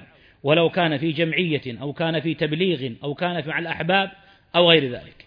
كل من حذر ونفر ونفر غيره من أحاديث السمع والطاعة للأئمة والولاة وذم من نادى بها وأعلنها وأبغضه وحذر منه. وراء داعش والمسؤول عنها كل من طعن في علمائنا. وحذر من العلماء صنيع الخوارج القدامى كما سمعنا في نصيحة وهب. ونفر عنهم فوصفهم بالعمالة للسلاطين وكفرهم ووصفهم بالإرجاء. أوليس أبو محمد المقدسي الذي يعتبر في السلم الثاني لحركة داعش والنصرة وما إليها كما تقدم في أول اللقاء هو القائل ولا نريد أن ننشغل الآن ببيان كفر هؤلاء العلماء كابن باز والألباني والعثيمين وذلك أن الانشغال بذلك يصرفنا عن الأهم ويصرف العامة عن الأهم في هذا الباب فعلينا أن نبدأ ننشغل ببيان كفر هؤلاء الطواغيت. وأما هؤلاء الأعوان لهم فسيتجلى أمرهم لاحقا. وهنا تأتي الحدادية. فإن الحدادية يلتقون مع الخوارج الداعشيين في مسائل. أولا وجد من علمائنا من وصف الحدادية بالخوارج. فقد حدثنا أخونا الشيخ بدر البدر عن شيخنا صالح الحيدان حفظه الله أنه قال عن الحدادية هؤلاء هم من سيحملون راية الخوارج غدا. وذكر العلامة الشيخ أحمد بن يحيى النجمي رحمه الله تعالى الخوارج فقال وهم الحدادية والتكفير والتكفيريون وذكر الشيخ الألباني رحمه الله في سلسلة الهدى والنور بعض شبه محمود الحداد وطريقة الحدادية فقال هؤلاء يسيرون أو ينهجون نهج الخوارج الأولى وذكر شيخنا العلامة المجاهد بحق أبو محمد ربيع بن هادي عمير المدخلي وليقل أهل المرض ما يقولون إذا ذكرناه بحقه ومستحقه. فإذا كان الحرف يخرج بحقه ومستحقه فإن هؤلاء الأئمة الأعلام حملة السنة. فقد ذكر مرارا وتكرارا أن الحدادية فصيل وشريح وشريحة من شرائح الخوارج التكفيريين القطبيين أبناء الحركات الإسلامية في هذا العصر. وهم يلتقون مع داعش. ولا أدل من ذلك أن رؤوسا من الحدادية عندكم وعندنا. فمن عندكم شخص هنا مع الحدادية ممن يثني على داعش ويقول إنهم نصروا التوحيد وهم يحاربون ويقتلون المشركين وهم يعرفون التوحيد أحسن منها الألباني وابن عثيمين الذين لا يكفرون من يعبد غير الله من أهل القبور. يريد التستر بالصوت موجود. يريد التستر بمسألة الإعذار بالجهل. وأن من يقول إنما صدر من هؤلاء ما لم يتيسر لهم من يبين لهم. ويقيم الحجة ويكشف الشبهة عندهم أن هذا كافر مثل عباد القبور. ولهذا يصرح حدادي آخر عندكم يريد أن يرد على حدادي آخر اختلف معه فيقول ويكفيك أنه لا يستطيع أن يصرح بتكفير الألباني. يقول دلالة على كذبه وعلى روغانه أنه ما هو جريء مثلي في التصريح بكفر الألباني وأتحداه أن يصرح بكفره. فصار الخلاف بينهم في التصريح من عدمه بكفر الألباني رحمه الله تعالى. هكذا يصرحون وهكذا المدارس الداعشية في بغداد وزدني دقيقتين إلى الدقيقتين والله يحب المحسنين. طيب أن المدارس الداعشية في العراق والشام يدرسون بعض مقررات أو بعض مدارسهم بعض مقررات أحمد بن عمر الحازمي في مكة وهو من هؤلاء الحدادية الذي صرح بقوله إن أكثر السلفيين اليوم زنادقة. وإنه وأن الجهم بن صفوان خير منهم وأفضل منهم وأنه لا ينصح بالأخذ عن علماء العصر لأنهم ما بين مرتد ومبتدع. وهكذا الحدادي الآخر في بلاد الجزائر أبو عبد القدوس والذي ألف كتابا في كفر الشيخ ربيع بن هادي المدخلي وردته وأنه يقول إن العلماء الذين يستمرون في الثناء عليه يلحقون به يعني كفار مع السلامة. وما أشبه هذا فهو يصرح أيضا بتأييد داعش والثناء عليهم ومدحهم وأنهم أهل توحيد. فالحدادية على علاقة وطيدة بداعش في مسألة التكفير بالإعذار بالجهل وتكفير من يعذر. والحدادية على علاقة بداعش في مسألة التحذير من العلماء والتحذير منهم وتبديعهم وتكفيرهم وصرف الناس عنهم. والحدادية يلتقون مع داعش في الموقف من ولاة الأمر ولكنهم يجبنون. فلا يصرحون بكفر الحكام ولكن تحت مسألة التشريع العام يتسترون وهذه جمل لها بيان فيما بعد. فعلينا أن نفهم أيضا. أعيد النقطة الأولى في مسألة الاستخبارات والتعاون بين هذه التنظيمات الإسلامية الحزبية الخارجية وبين الكفار. أقول هذا من ثمرات البدعة ولا تعجب.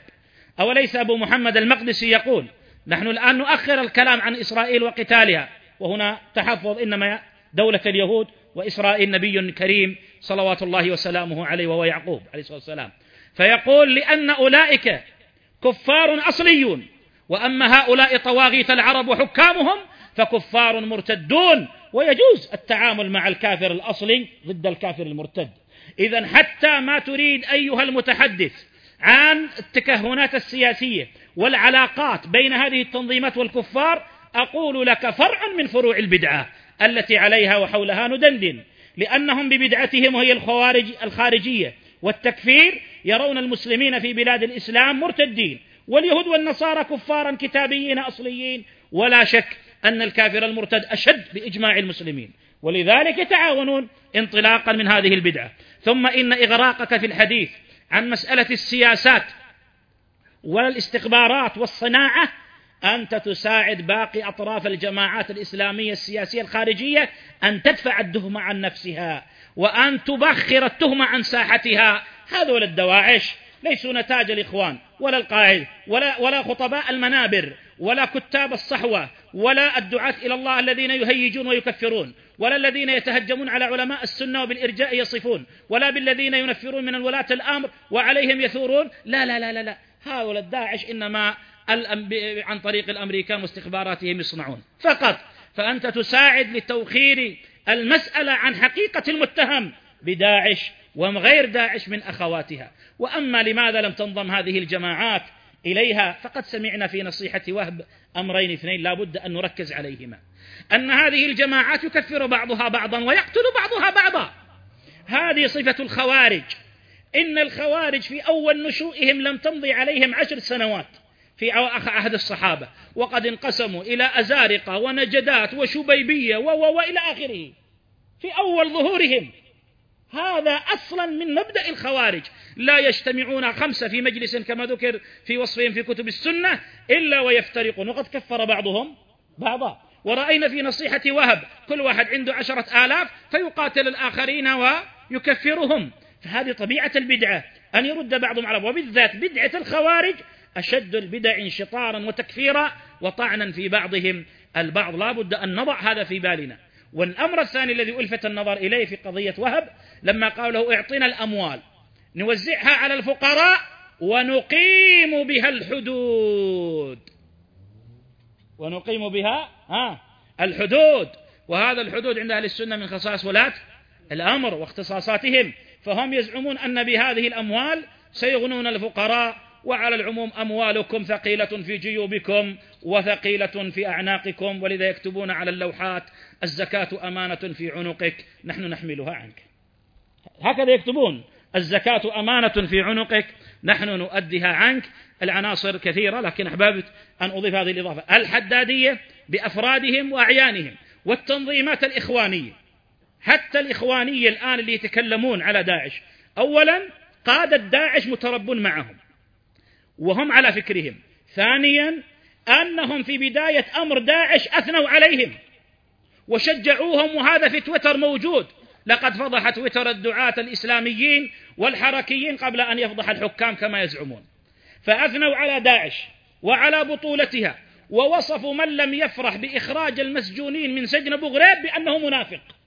ومن يتكلم على داعش والدولة الإسلامية في العراق بأنه منافق. ونزلوا آيات النفاق. وأنه أخو الروافض. فما برحوا شهورا إلا وانقلبوا يتكلمون عليها بالتحذير والتنفير. ألأنها كفرت مرسي والنصرة أم لأنها كفرت الإخوان؟ لا أدري ولكن البدعة هكذا يكفر بعضهم بعضا ويقتل بعضهم بعضا. فينبغي أن نفهم هذا جيدا. حدادية خطيرة وهي على دعم معنوي وفكري وعقدي وإمداد لداعش وبالله التوفيق. والآن مع الشيخ أحمد بازمول مع هذه الشرور المتلاطمة كيف تكون حماية الشعوب الإسلامية من هذه الأفكار الخارجية؟ كيف للسني أن يحمي الشباب الأسر الناس من الأفكار الداعشية وأمثالها فليتفضل مشكورا. بسم الله الرحمن الرحيم. الحمد لله رب العالمين والصلاة والسلام على المبعوث رحمة للعالمين وعلى آله وصحبه وسلم أجمعين. أما بعد فلا شك أن ما دار وما قيل وما أثبته إخواني الفضلاء من أهل العلم في هذه في هذه الجلسة وفي هذا اللقاء المبارك هو بيان شاف بإذن الله تعالى لكيفية معالجة هذا الأمر.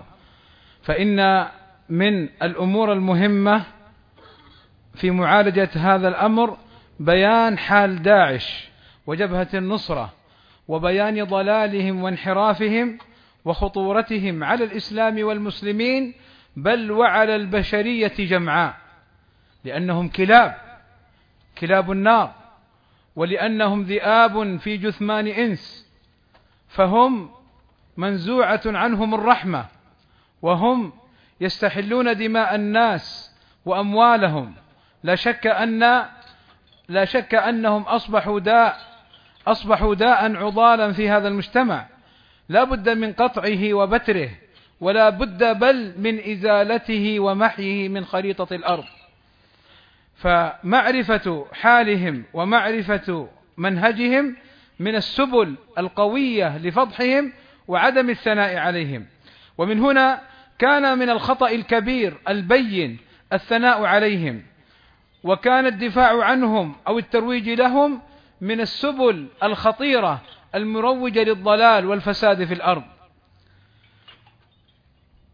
وكما تقرر معنا أن داعش والنصرة مبتدعة مبتدعة ضلال خوارج تكفيريون فقد دلت الأدلة من الكتاب والسنة وآثار سلف الأمة على على هجران أهل البدع فلا يجالسون ولا يسافر معهم ولا يحضر لهم ولا يسمع لهم ولا يخالطون أبدا بل حكى البغوي وغيره من أهل العلم الإجماع على هجر أهل البدع والخوارج ومنهم داعش والنصرة من أشد أهل البدع.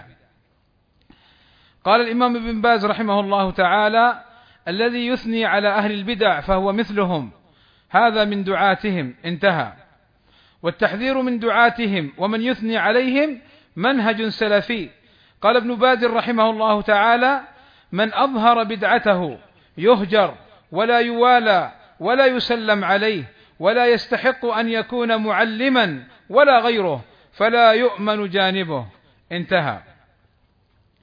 وقال الألباني رحمه الله تعالى في هؤلاء الدعاء هؤلاء الجماعة الذين خرجوا في العصر الحاضر وخالفوا السلف بدا لي أن أسميهم خارجية عصرية. وقال الإمام العثيمين رحمه الله تعالى التكفيريون هم ورثة الخوارج هم ورثة الخوارج.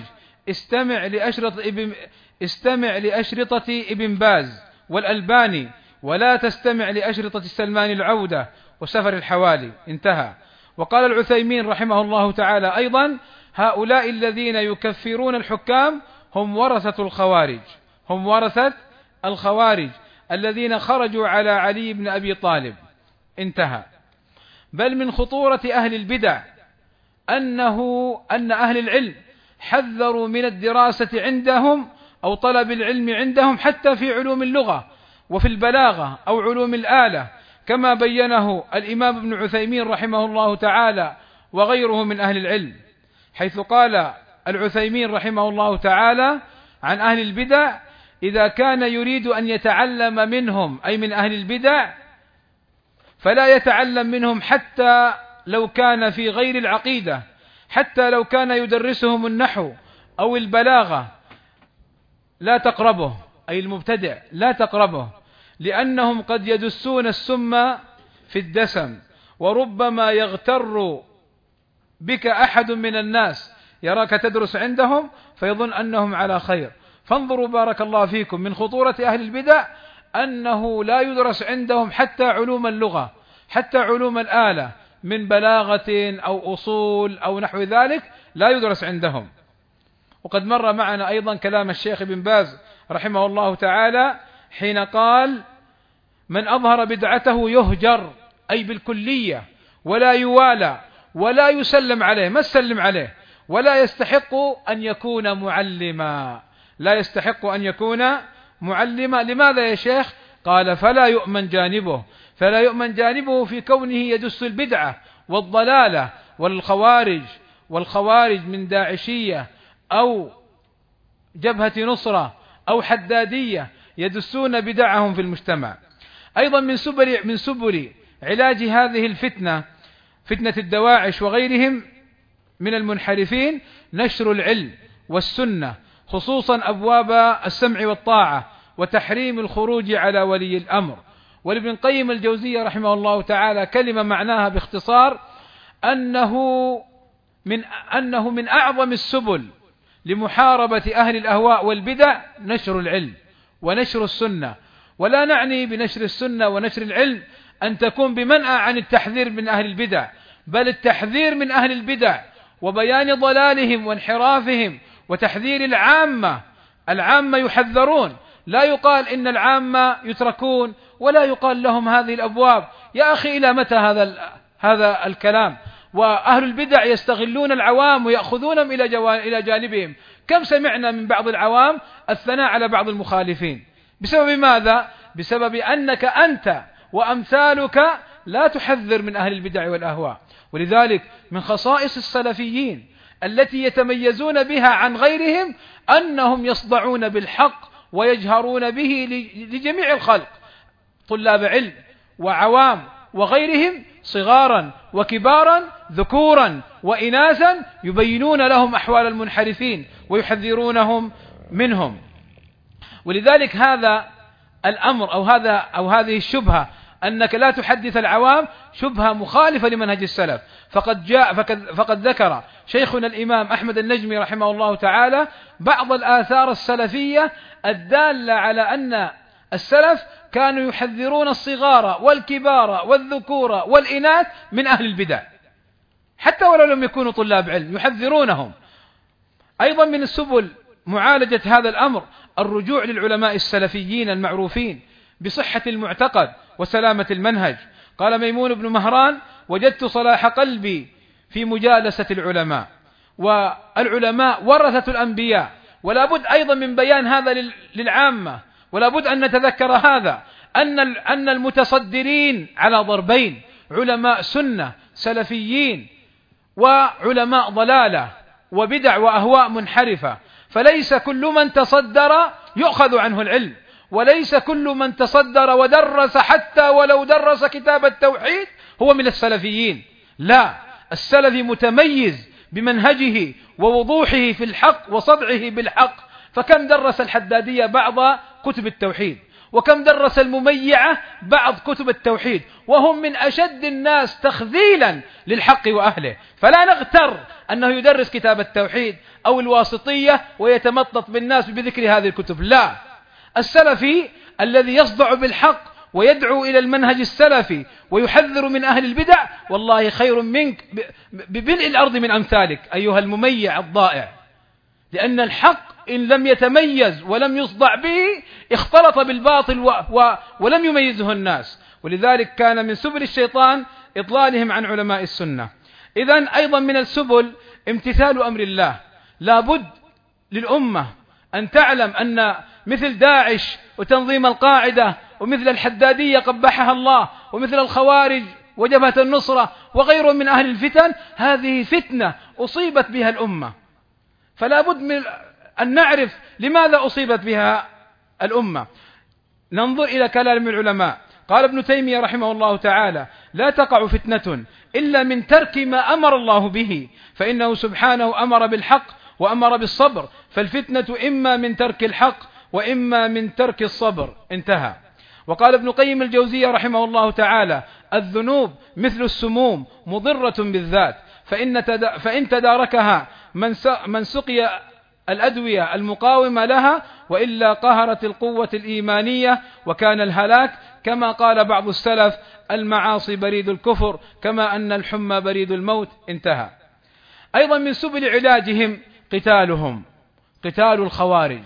أما قال النبي صلى الله عليه وسلم لئن, أدرك لئن أدركتهم لأقتلنهم قتل عاد وقال شر قتلى تحت أديم السماء. أما قال هذا صلى الله عليه وسلم فقتال الخوارج فقتال الخوارج وقتلهم مع ولي الأمر وقتال الخوارج هؤلاء دواعش وغيرها مع ولاة الأمر. نحن نقاتلهم مع ولاة أمرنا. ونكون في صف ولاة الأمر ولا, ولا نخرج عليهم. سنة ماضية. لئن وجدتهم لأقتلنهم قتل عاد. انظروا أبا سعيد الخدري في كبر سنه رضي الله عنه وأرضاه. ماذا يقول؟ يقول لقتال الخوارج. أحب إلي من قتال عدتهم أي عددهم من أهل الشرك. انتهى. لقتال الخوارج ومنهم داعش. خوارج وجبهة النصرة من الخوارج. أحب إلي من قتال عدتهم أي عددهم من أهل الشرك. وانظروا إلى ابن تيمية رحمه الله تعالى حيث قال اتفق الصحابة رضي الله عنهم على قتال الخوارج وكذلك أئمة أهل العلم بعدهم. وقال ابن تيمية لم يكن أحد شرا على المسلمين من الخوارج وداعش من الخوارج. قال لم يكن أحد شرا على المسلمين من الخوارج لا اليهود ولا النصارى فإنهم كانوا فإنهم أي الخوارج كانوا مجتهدين في قتل كل مسلم لم يوافقهم. انتبهوا. يا من تدافعون عن داعش؟ يا من تنصرون داعش؟ يا من تظنون أن داعش تحكم شرع الله؟ هي لم تحكم شرع الله فيما هي عليه من قتل الأبرياء من المسلمين من الصغار والكبار من الذكور والإناث حتى في قتلهم لأهل الذمة. لم يراعوا شرع الله ولم يطبقوا شرع الله. أفيطبقون شرع الله عليك؟ سيقتلونك أيها المغفل. سيقتلونك أيها الساذج لو نصرتهم أو كنت معهم أو لحقتهم. قال شيخ الإسلام فإنهم أي الخوارج كالداعشية وغيرهم فإنهم كانوا مجتهدين في قتل كل مسلم لم يوافقهم. وقال ابن هبيرة قتال الخوارج أولى من قتال المشركين لأن في قتالهم حفظ لأن في قتالهم حفظ رأس مال الإسلام وحفظ رأس مال الإسلام أولى. وانظروا بارك الله فيكم إلى قول الإمام ابن باز رحمه الله تعالى حيث قال حيث قال رحمه الله تعالى في مجموع الفتاوى في الجزء السادس. قال رحمه الله تعالى في الصفحة 185 قال وأما ما وقع من الحكومة السعودية من طلب الاستعانة من دول شتى للدفاع وحماية أقطار المسلمين لأن عدوهم لا يؤمن, لا يؤمن هجومه لا يؤمن هجومه عليهم. كما هجم على دولة الكويت فهذا لا بأس به. وقد صدر من هيئة كبار العلماء وأنا واحد منهم أي ابن باز.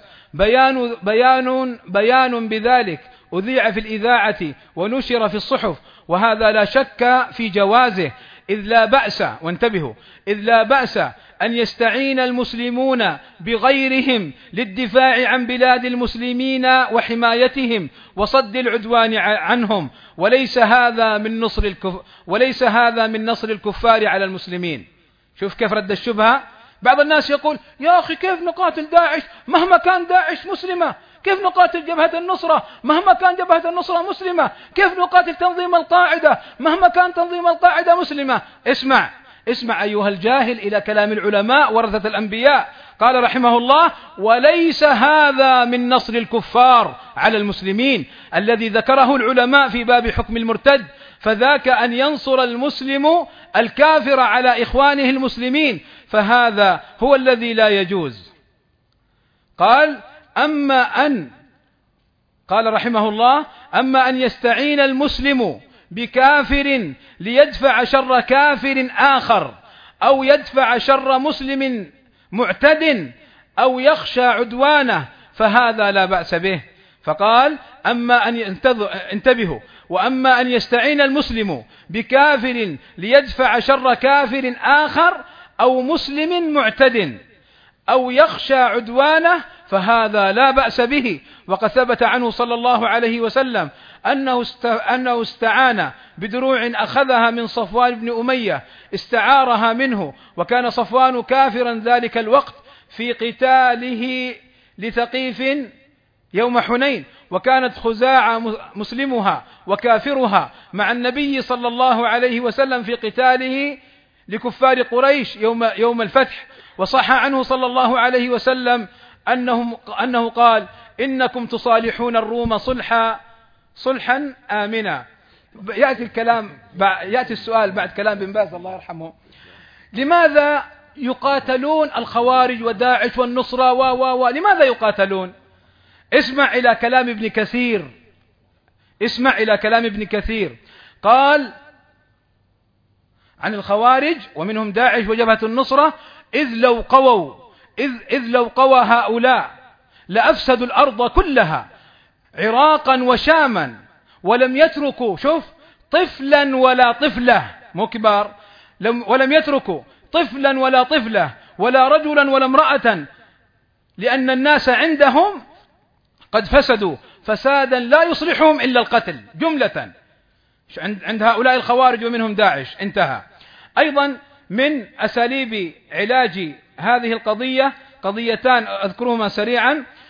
القضية الأولى المسؤولية. أنت أيها الأب أنت أيتها الأم أنت أيها الأخ الكبير أنت أيها الإمام أنت أيها المعلم. كل هؤلاء مسؤولون. قال صلى الله عليه وسلم كلكم راع وكلكم مسؤول عن رعيته فالرجل في بيته راع وهو مسؤول عن رعيته والمرأة في بيتها راعية وهي مسؤولة عن رعيتها. فأنت أيها الوالد وأنت أيتها الوالدة عليكم أن تحذروا وأن تخافوا على أبنائكم من أصحاب السوء. يخطئ البعض حينما يظن أن أصحاب السوء هم أولئك الذين يدخنون هم أولئك الذين يحلقون لحاهم هم أولئك الذين يسمعون الأغاني. هؤلاء فساق بلا شك وعصاة بلا شك ولكن هناك من هو شر منهم وأخطر منهم ولو كان ملتحيا ولو كان مقصرا لثوبه ذاك الذي يحمل الأفكار الخارجية ذاك الذي ينصر داعش وينظر وينصر تنظيم القاعدة ويعتبر أسامة بن لادن أمير المؤمنين ويعتبر ويعتبر أيمن الظواهر من المجاهدين. هؤلاء خطر على أبنائك أشد خطرا من أولئك الفساق. إذا إذا رأيت ابنك أو بنتك ونقول بنتك كنا أول نقول ابنك الآن نقول بنتك لماذا؟ لأن أهل البدع أيضا رأيناهم ووجدناهم يحرصون على البنات أيضا يحرصون رأينا كلنا رأينا كلنا ذاك المقطع الذي تظهر فيه بعض النسوة ضعفاء العقول حينما قالوا أو حينما استنجدوا بأمير العراق بأمير العراق أو صاحب دولة الإسلام فيما زعموا أن ينصرهم. ما هذا الجنان؟ ما هذا الهراء؟ شيء والله لا يصدق. لولا أنه مثبت بالصور وبالصوت لما صدقنا هذا. أيعقل في بلاد الإسلام وفي بلاد تطبق شرع الله وفي حكام تقام فيهم الصلاة ويأمرون بالمعروف وينهون, وينهون عن المنكر ويصلون مع الناس. يستنجد بهؤلاء الخوارج يستنجد بهؤلاء الأرجاس الأنجاس كما وصفهم الأجري رحمه الله تعالى وغيره من السلف بل كما وصفهم النبي صلى الله عليه وسلم كلاب النار شر الخليقة يستنجد بهؤلاء. أين عقولنا؟ أين ديننا؟ فلذلك علينا أن نتنبه بها من هذا الأمر. كذا الإمام المسجد عليه أن يذكر الناس وأن يعظهم وأن يبين لهم أحوال هؤلاء الناس وكذا المعلم. إذا وجدت ابنك يشتكي من المعلم أو يذكر أن المعلم يذكر له بعض الأمور السيئة فاذهب إلى الإدارة. ما ردته الإدارة؟ فاذهب إلى التعليم. وارفع إلى ولاة الأمر وبين لهم أحوال هؤلاء. النقطة الأخيرة وهي أو قبل الأخيرة وهي قضية مهمة. السمع والطاعة لولاة الأمر. وبعد ما اتكلم مرتين لا تطلعوا فيه كذا. السمع والطاعة لولاة الأمر وعدم الخروج عليهم ولا الطعن فيهم. فإن السمع والطاعة باب عظيم. تعرفون أن بعض كتب أهل العلم كما بين أخونا الشيخ الفاضل بدر البدر في كتب الشيخ العثيمين رحمه الله تعالى حذفت منها أبواب وجمل فيها كلام الشيخ العثيمين مؤصل على المنهج السلفي. ليس كلاما باطلا كلاما مؤصلا على المنهج السلفي. في أبواب السمع والطاعة حذفت بالصفحات. الله أكبر. الله أكبر على هذه الفتنة التي يحارب فيها دين الله عز وجل ويحاربون فيها الدين. تحذف مثل هذه الأبواب. لماذا؟ يريدون أن يقرروا الباطل. فلذلك السمع والطاعة وعدم والله كان عندنا مدرس في معهد الحرم المكي يدرس كتاب التوحيد فإذا جاء إلى أبواب الطاعة يتعداها ولا يقرأها. والله! وعلى هذا شهود من طلاب العلم. لا يقرأها. في حرم الله. في حرم الله. أرجاس أنجاس فعلا كما وصفهم الأجري رحمه الله تعالى وكما وصفهم أهل العلم. فالالتفاف حول من والله الله أمرنا. والتبليغ عن كل صاحب شر عن لولاة الأمر من سبل حماية المجتمع. أختم بكلمة أو بتوجيه كان المفترض أن يكون هو هو الابتداء وهو التوجه إلى الله بالدعاء والتضرع في كشف هذه الكربة والغمة التي نحن فيها وأن يقي بلاد الإسلام والمسلمين من هؤلاء الأشرار. وأعتذر عن الإطالة. وصلى الله وسلم على نبينا محمد وعلى آله وصحبه وسلم أجمعين. نطلب من الأخوة جميعا الآن المشايخ كل منهم له كلمة بدقيقتين. أبدأ بالشيخ ابن رمزان إن شاء الله. تفضل.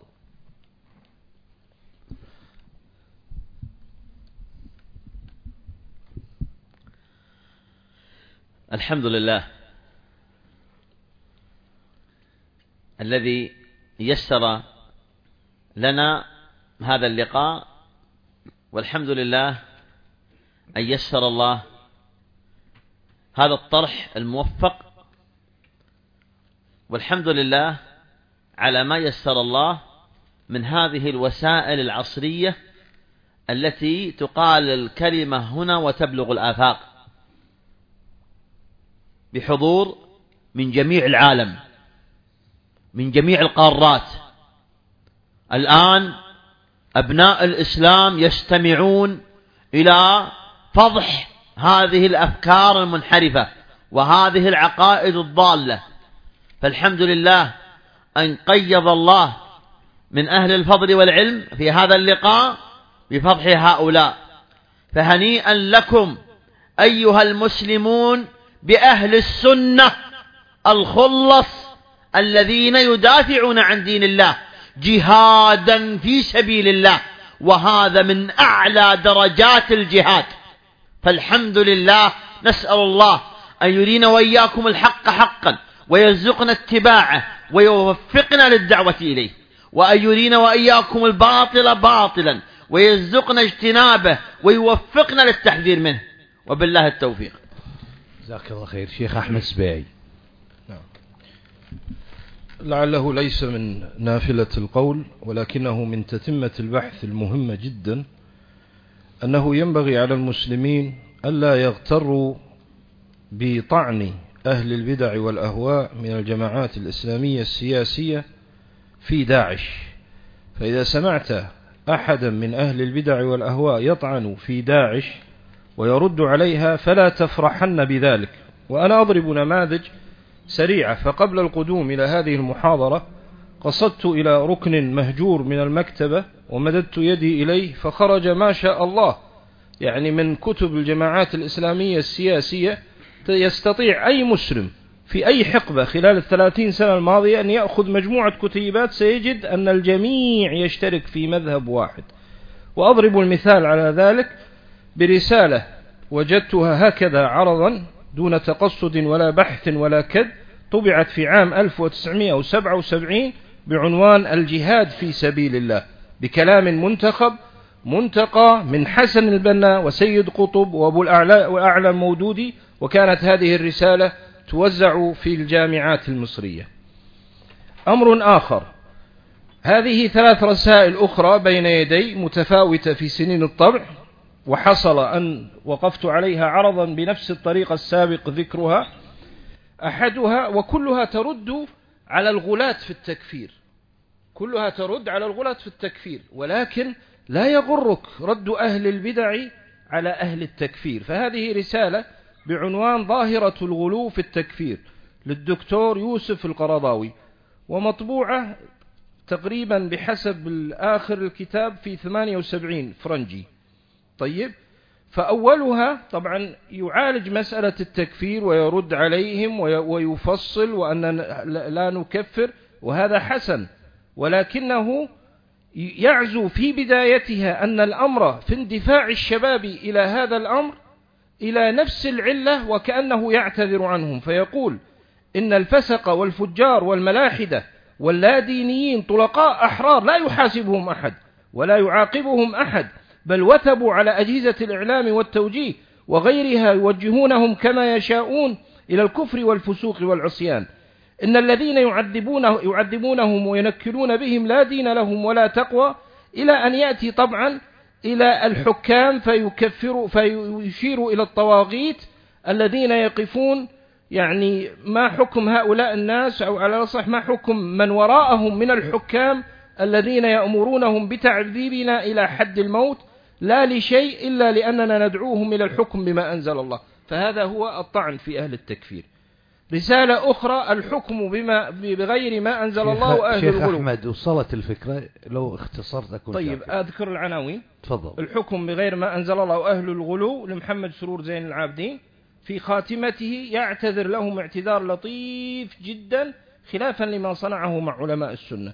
وكذلك كتاب رؤية إسلامية لأحوال العالم المعاصر محمد قطب في آخره يقول ومزيدا من ال... بل ينبغي يقول بل قد تستدرج بعض الجماعات من رغبتها في نفي تهمة التطرف عن نفسها لتكون سندا للطغاة في ضرب الجماعات التي توصم بالتطرف ثم بعد ذلك طبعا يذكر كلام كثير وفيه واضح. تكفير المجتمعات فالمقصود لا يغر المسلم اليوم أي رجل يثبت أنه مع الجماعات الإسلامية السياسية ولا يتبرأ منها بالكلية فلا تأمنه على دينك. فقط. نعم. يعني لو رأيت إخواني ينتقد ويطعن في داعش لا يعني شيء. إذا رأيت عبد الرحمن عبد الخالق يطعن في داعش لا يعني شيء. لا يجب أن تغتر بذلك. عبد الخالق كتاب في الحدود الشرعية كيف نطبقها ومتى؟ عبد الرحمن عبد الخالق. هذا مطبوع متى؟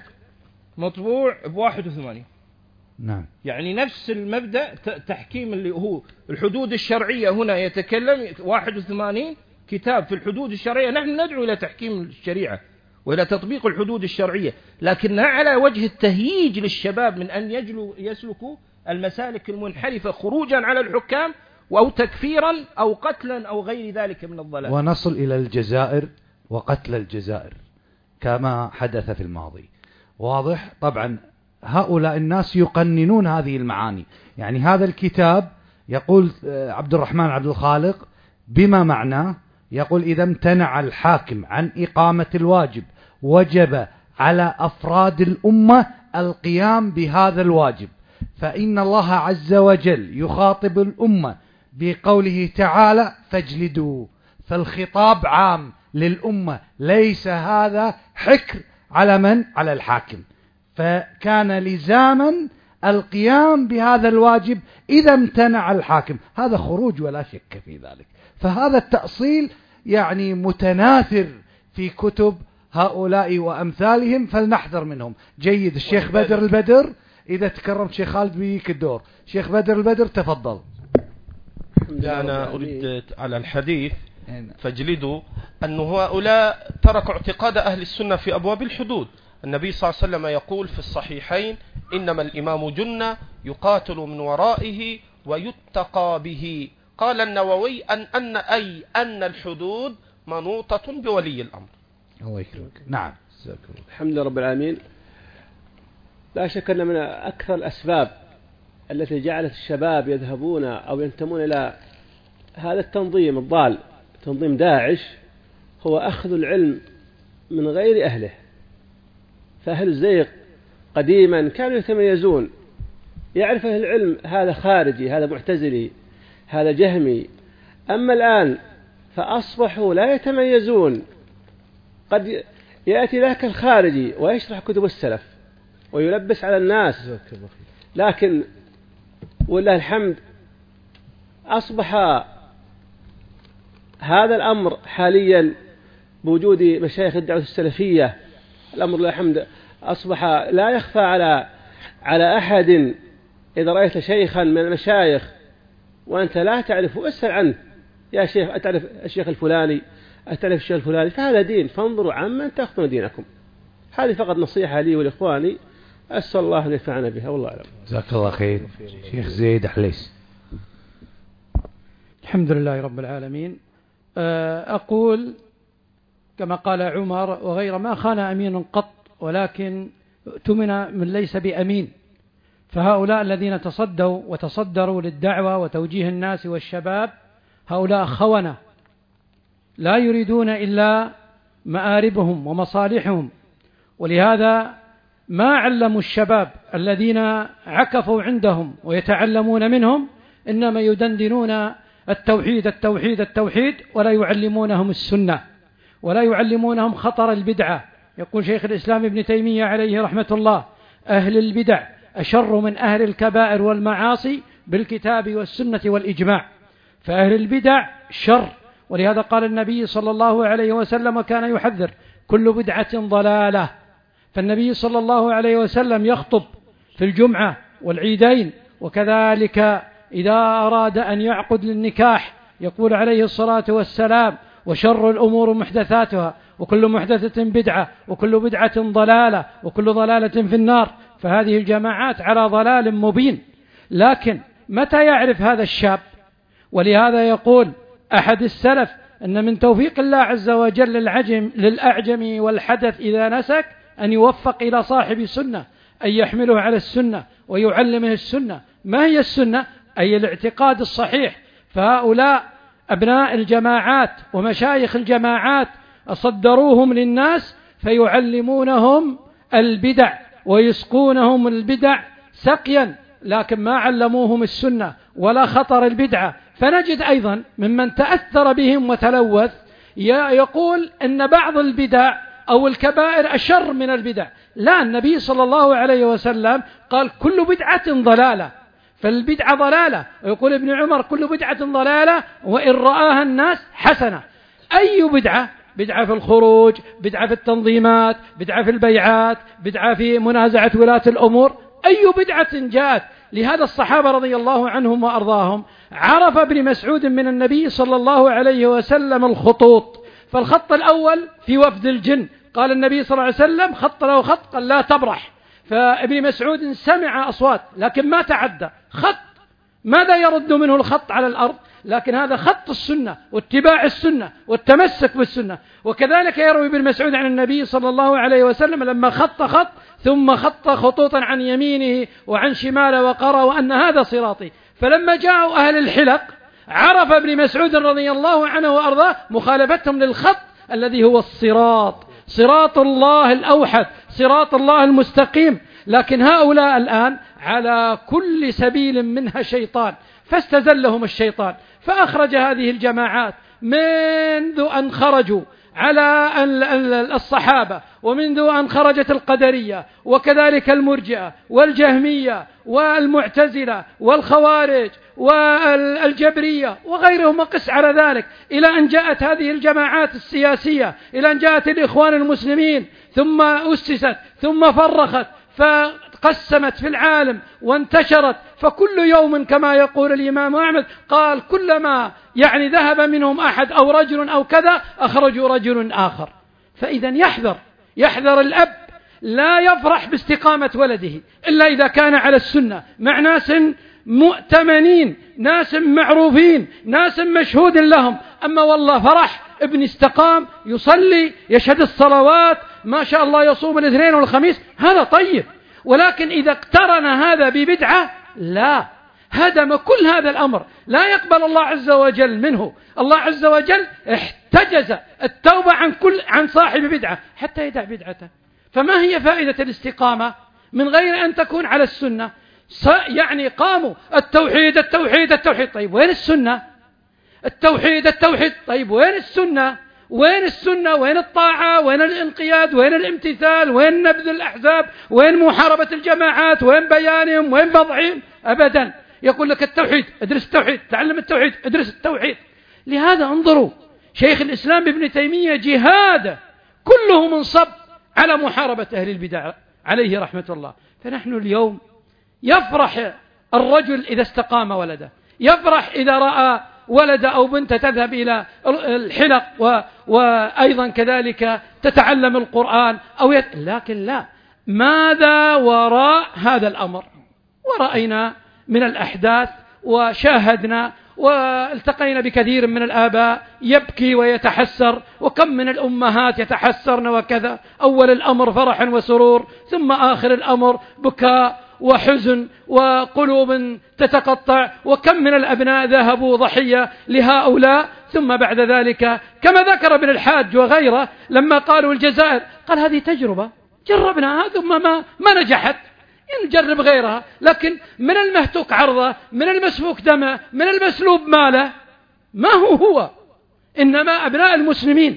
فالدم عزيز عزيز عزيز والعرض غالي لكن هؤلاء استرخصوا كل شيء في سبيل بدعتهم. نسأل الله السلامة والعافية وجزا الله المشايخ. جزاك الله خير. تفضل يا شيخ.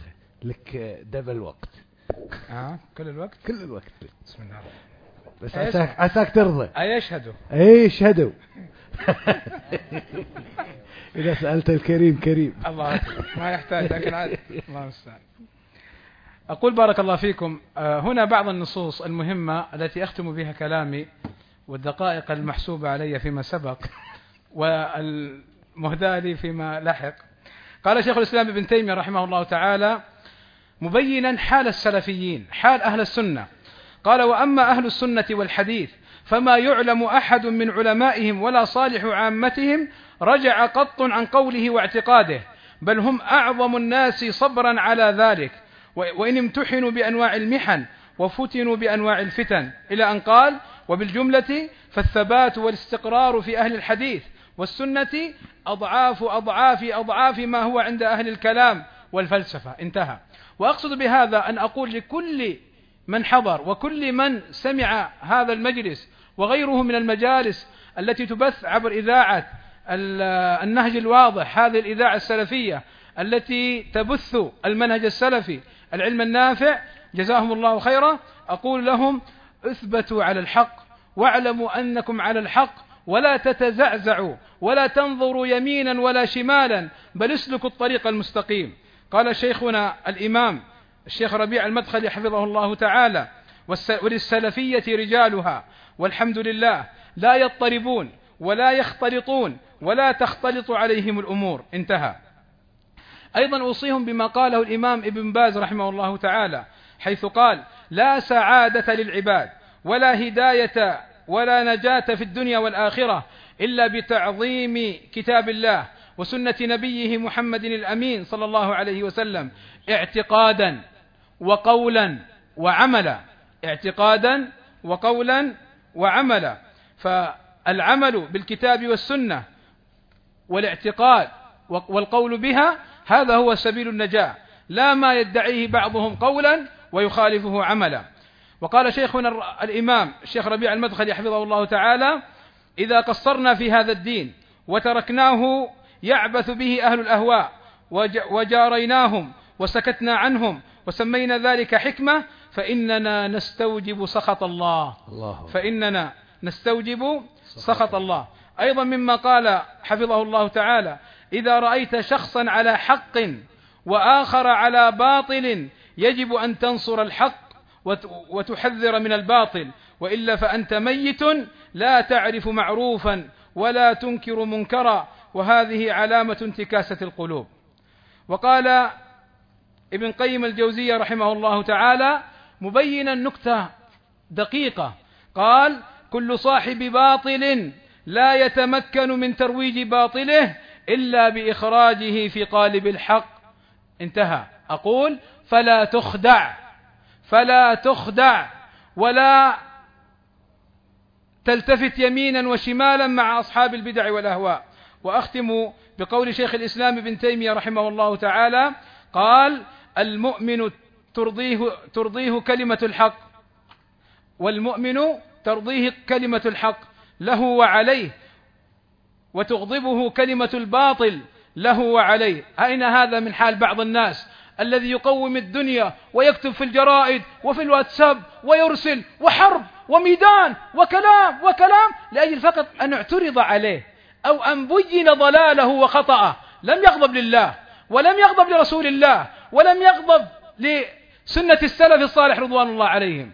المؤمن الحق المؤمن الحق ترضيه كلمة الحق. أنت على خطأ منهجك على خطأ الصواب كذا. جزاك الله خير.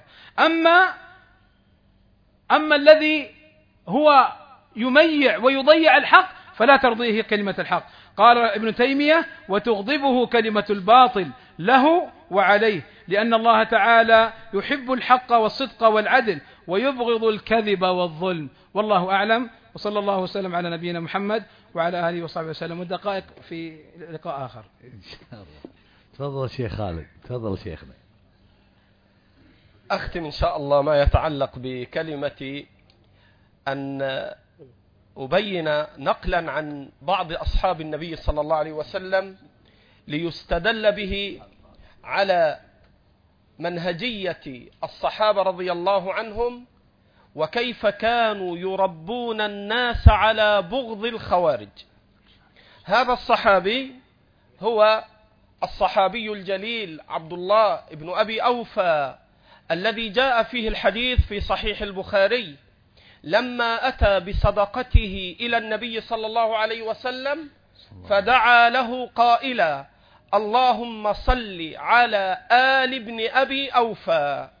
اللهم صل على آل ابن أبي أوفى. هذا الصحابي الذي سأبين موقفه وهو موقف سائر أصحاب النبي صلى الله عليه وسلم ليستدل به على طريقة تبغيض الصحابة الخوارج لعامة أهل الإسلام. هذا الصحابي رضي الله عنه يروي حديثه الإمام أحمد وابن ماجه وابن أبي عاصم وحسنه الألباني وغيره أن رجلا من التابعين أتى إلى ابن أبي أوفى وقد خرج الخوارج. فقال له ابن أبي أوفى لهذا التابعي ما فعل أبوك؟ قال فقلت له وهو سعيد بن جمهان. فقلت له قتلته الخوارج. فقال ابن أبي أوفى وهنا الشاهد قال ما فعل أبوك؟ قلت قتلته الخوارج. فقال ابن أبي أوفى لعنة الله لعن الله الخ... لعن الله الأزارقة لعن الله الأزارقة بطن من بطون الخوارج. فقلت يا صاحب رسول الله الأزارقة وحدها؟ قال بل الخوارج كلها. وعند ابن أبي عاصم قتل الله الخوارج. قتل الله الأزارقة أتباع نافع بن الأزرق. هذا هو النفس الذي يجب على أهل العلم وعلى طلبة العلم أن يربوا عليه أهل السنة. فنحن وقد قلت هذا هناك في مصر قبل هذه المحاضرة وأعلنت هذا في الخطبة وأقوله الآن فيما أعتقده اتباعا لهذا الصحابي الجليل نقول لعنة الله على داعش. الذين أفسدوا دين الناس ودنياهم والله أعلم. جزاك الله خير. أبو العباس تفضل شيخ. الحمد لله رب العالمين. الحمد لله الذي وفق لهذا اللقاء والذي كان القصد منه إن شاء الله توضيح الصورة وبيان الحقيقة وليس الغرض الرد على كل شبهة يريدها أهل الباطل فإن ذلك غير مطلوب ولا مقدور عليه. هذا أمر. الأمر الثاني تقدم في وصية وهب أنه كان يقول لهذا التلميذ احذروا أيها الأحداث الأغماض هؤلاء الحرورية وهذا سبل سبيل عظيم من سبل العلاج وهو إعلان التحذير منهم تحذيرا شرعيا لا تحذيرا سياسيا. اعلموا وعوا واسمعوا أن عدانا وحربنا مع هذه الجماعات ليست حربا سياسية. وليست قتالا على أراض وتسلط. حربنا لها حرب شرعية دائرة على بيان السنة من البدعة والهدى من الضلال. فلذلك يجب أن يكون التحذير شرعيا ويجب على كل من آتاه الله العلم وكان محتاجا إليه محتاجا إلى كلامه بيان هذا الأمر والتحذير من شرهم. الأمر الثالث أني أتذكر يوم قتل الرأس النواة الأولى لتأسيس دولة العراق الإسلامية وهو أبو مصعب الزرقاوي خرج علينا بعض الدكاترة فكتب مقالة لا نفرح ولا نحزن على موت الزرقاوي وأننا نعلم أنه يكفرنا ويكفر شعوبنا وولاة أمورنا ولكن نعامله كما نعامل يزيد بن معاوية لا نحبه ولا نسبه. إن مثل هذه الكتابات التي تعترض في طريق مسيرة الذب عن السنة تفتك وتعمل عملا سيئا في نفوس الذين يصادون ويصطادون أو يصادون بتلك الكتابات وتصلهم وتتلقى على أنها توجيهات نيرة سلفية. كذلك ما يتعلق بالثناء على بعض القيادات المعروفة بضلالها وانحرافها لكونها وقفت موقفا يظنه ذلك المثني صائبا. كذلك التدخل في شؤون الدول سلمها وحربها فالذي يكتب أنه لا يفرح بموت الزرقاوي اليوم يقول كذلك لماذا هذه الدول الإسلامية تضرب داعش وتدعو إلى قتالها ولا تضرب الفرقة الفلانية ولا الفرقة الفلانية. إن هذا التدخل في شؤون ولاة الأمر والإقتراح عليهم علن في مقالات صحفية أو تغريدات رت يعني رتوتية من هذه التويترية هذه هذا يعتبر من مسالك هذه الجماعات ومن لوثها وطرقها. يجب تصفية الذهن السلفي عند بعض الناس واللسان السلفي عند بعض الناس والقلم السلفي عند بعض الناس. إن الغاية إن تنظيف المذكور آنفا من لوث الجماعات أشد وأصعب من الرد على الجماعات الصريحة. لأن هذا لوث من الداخل. إن تركته نما وزاد وأفسد. وإن تكلمت عليه قيل كيف تتكلم في إخوانك؟ ما تركت إخوانك السلفيين الذين يدعون إلى التوحيد والسنة. ولهذا والشيخ أحمد وفقه الله حفظه ونفع به. أحمد لأن عندنا أحمد لابد من تعيين المهمل. أحمد السبيعي حفظه الله تعالى. لما كان يقرأ في ردود الحزبيين على بعض التكفيريين مع التبرير. فكيف لما تسمع لشيخ سني سلفي فيتحدث عن ظاهرة التكفير؟ فيقول أول سبب لانتشارها انتشار بؤر الفساد والخلاعة في المجتمعات فساد الخلقي.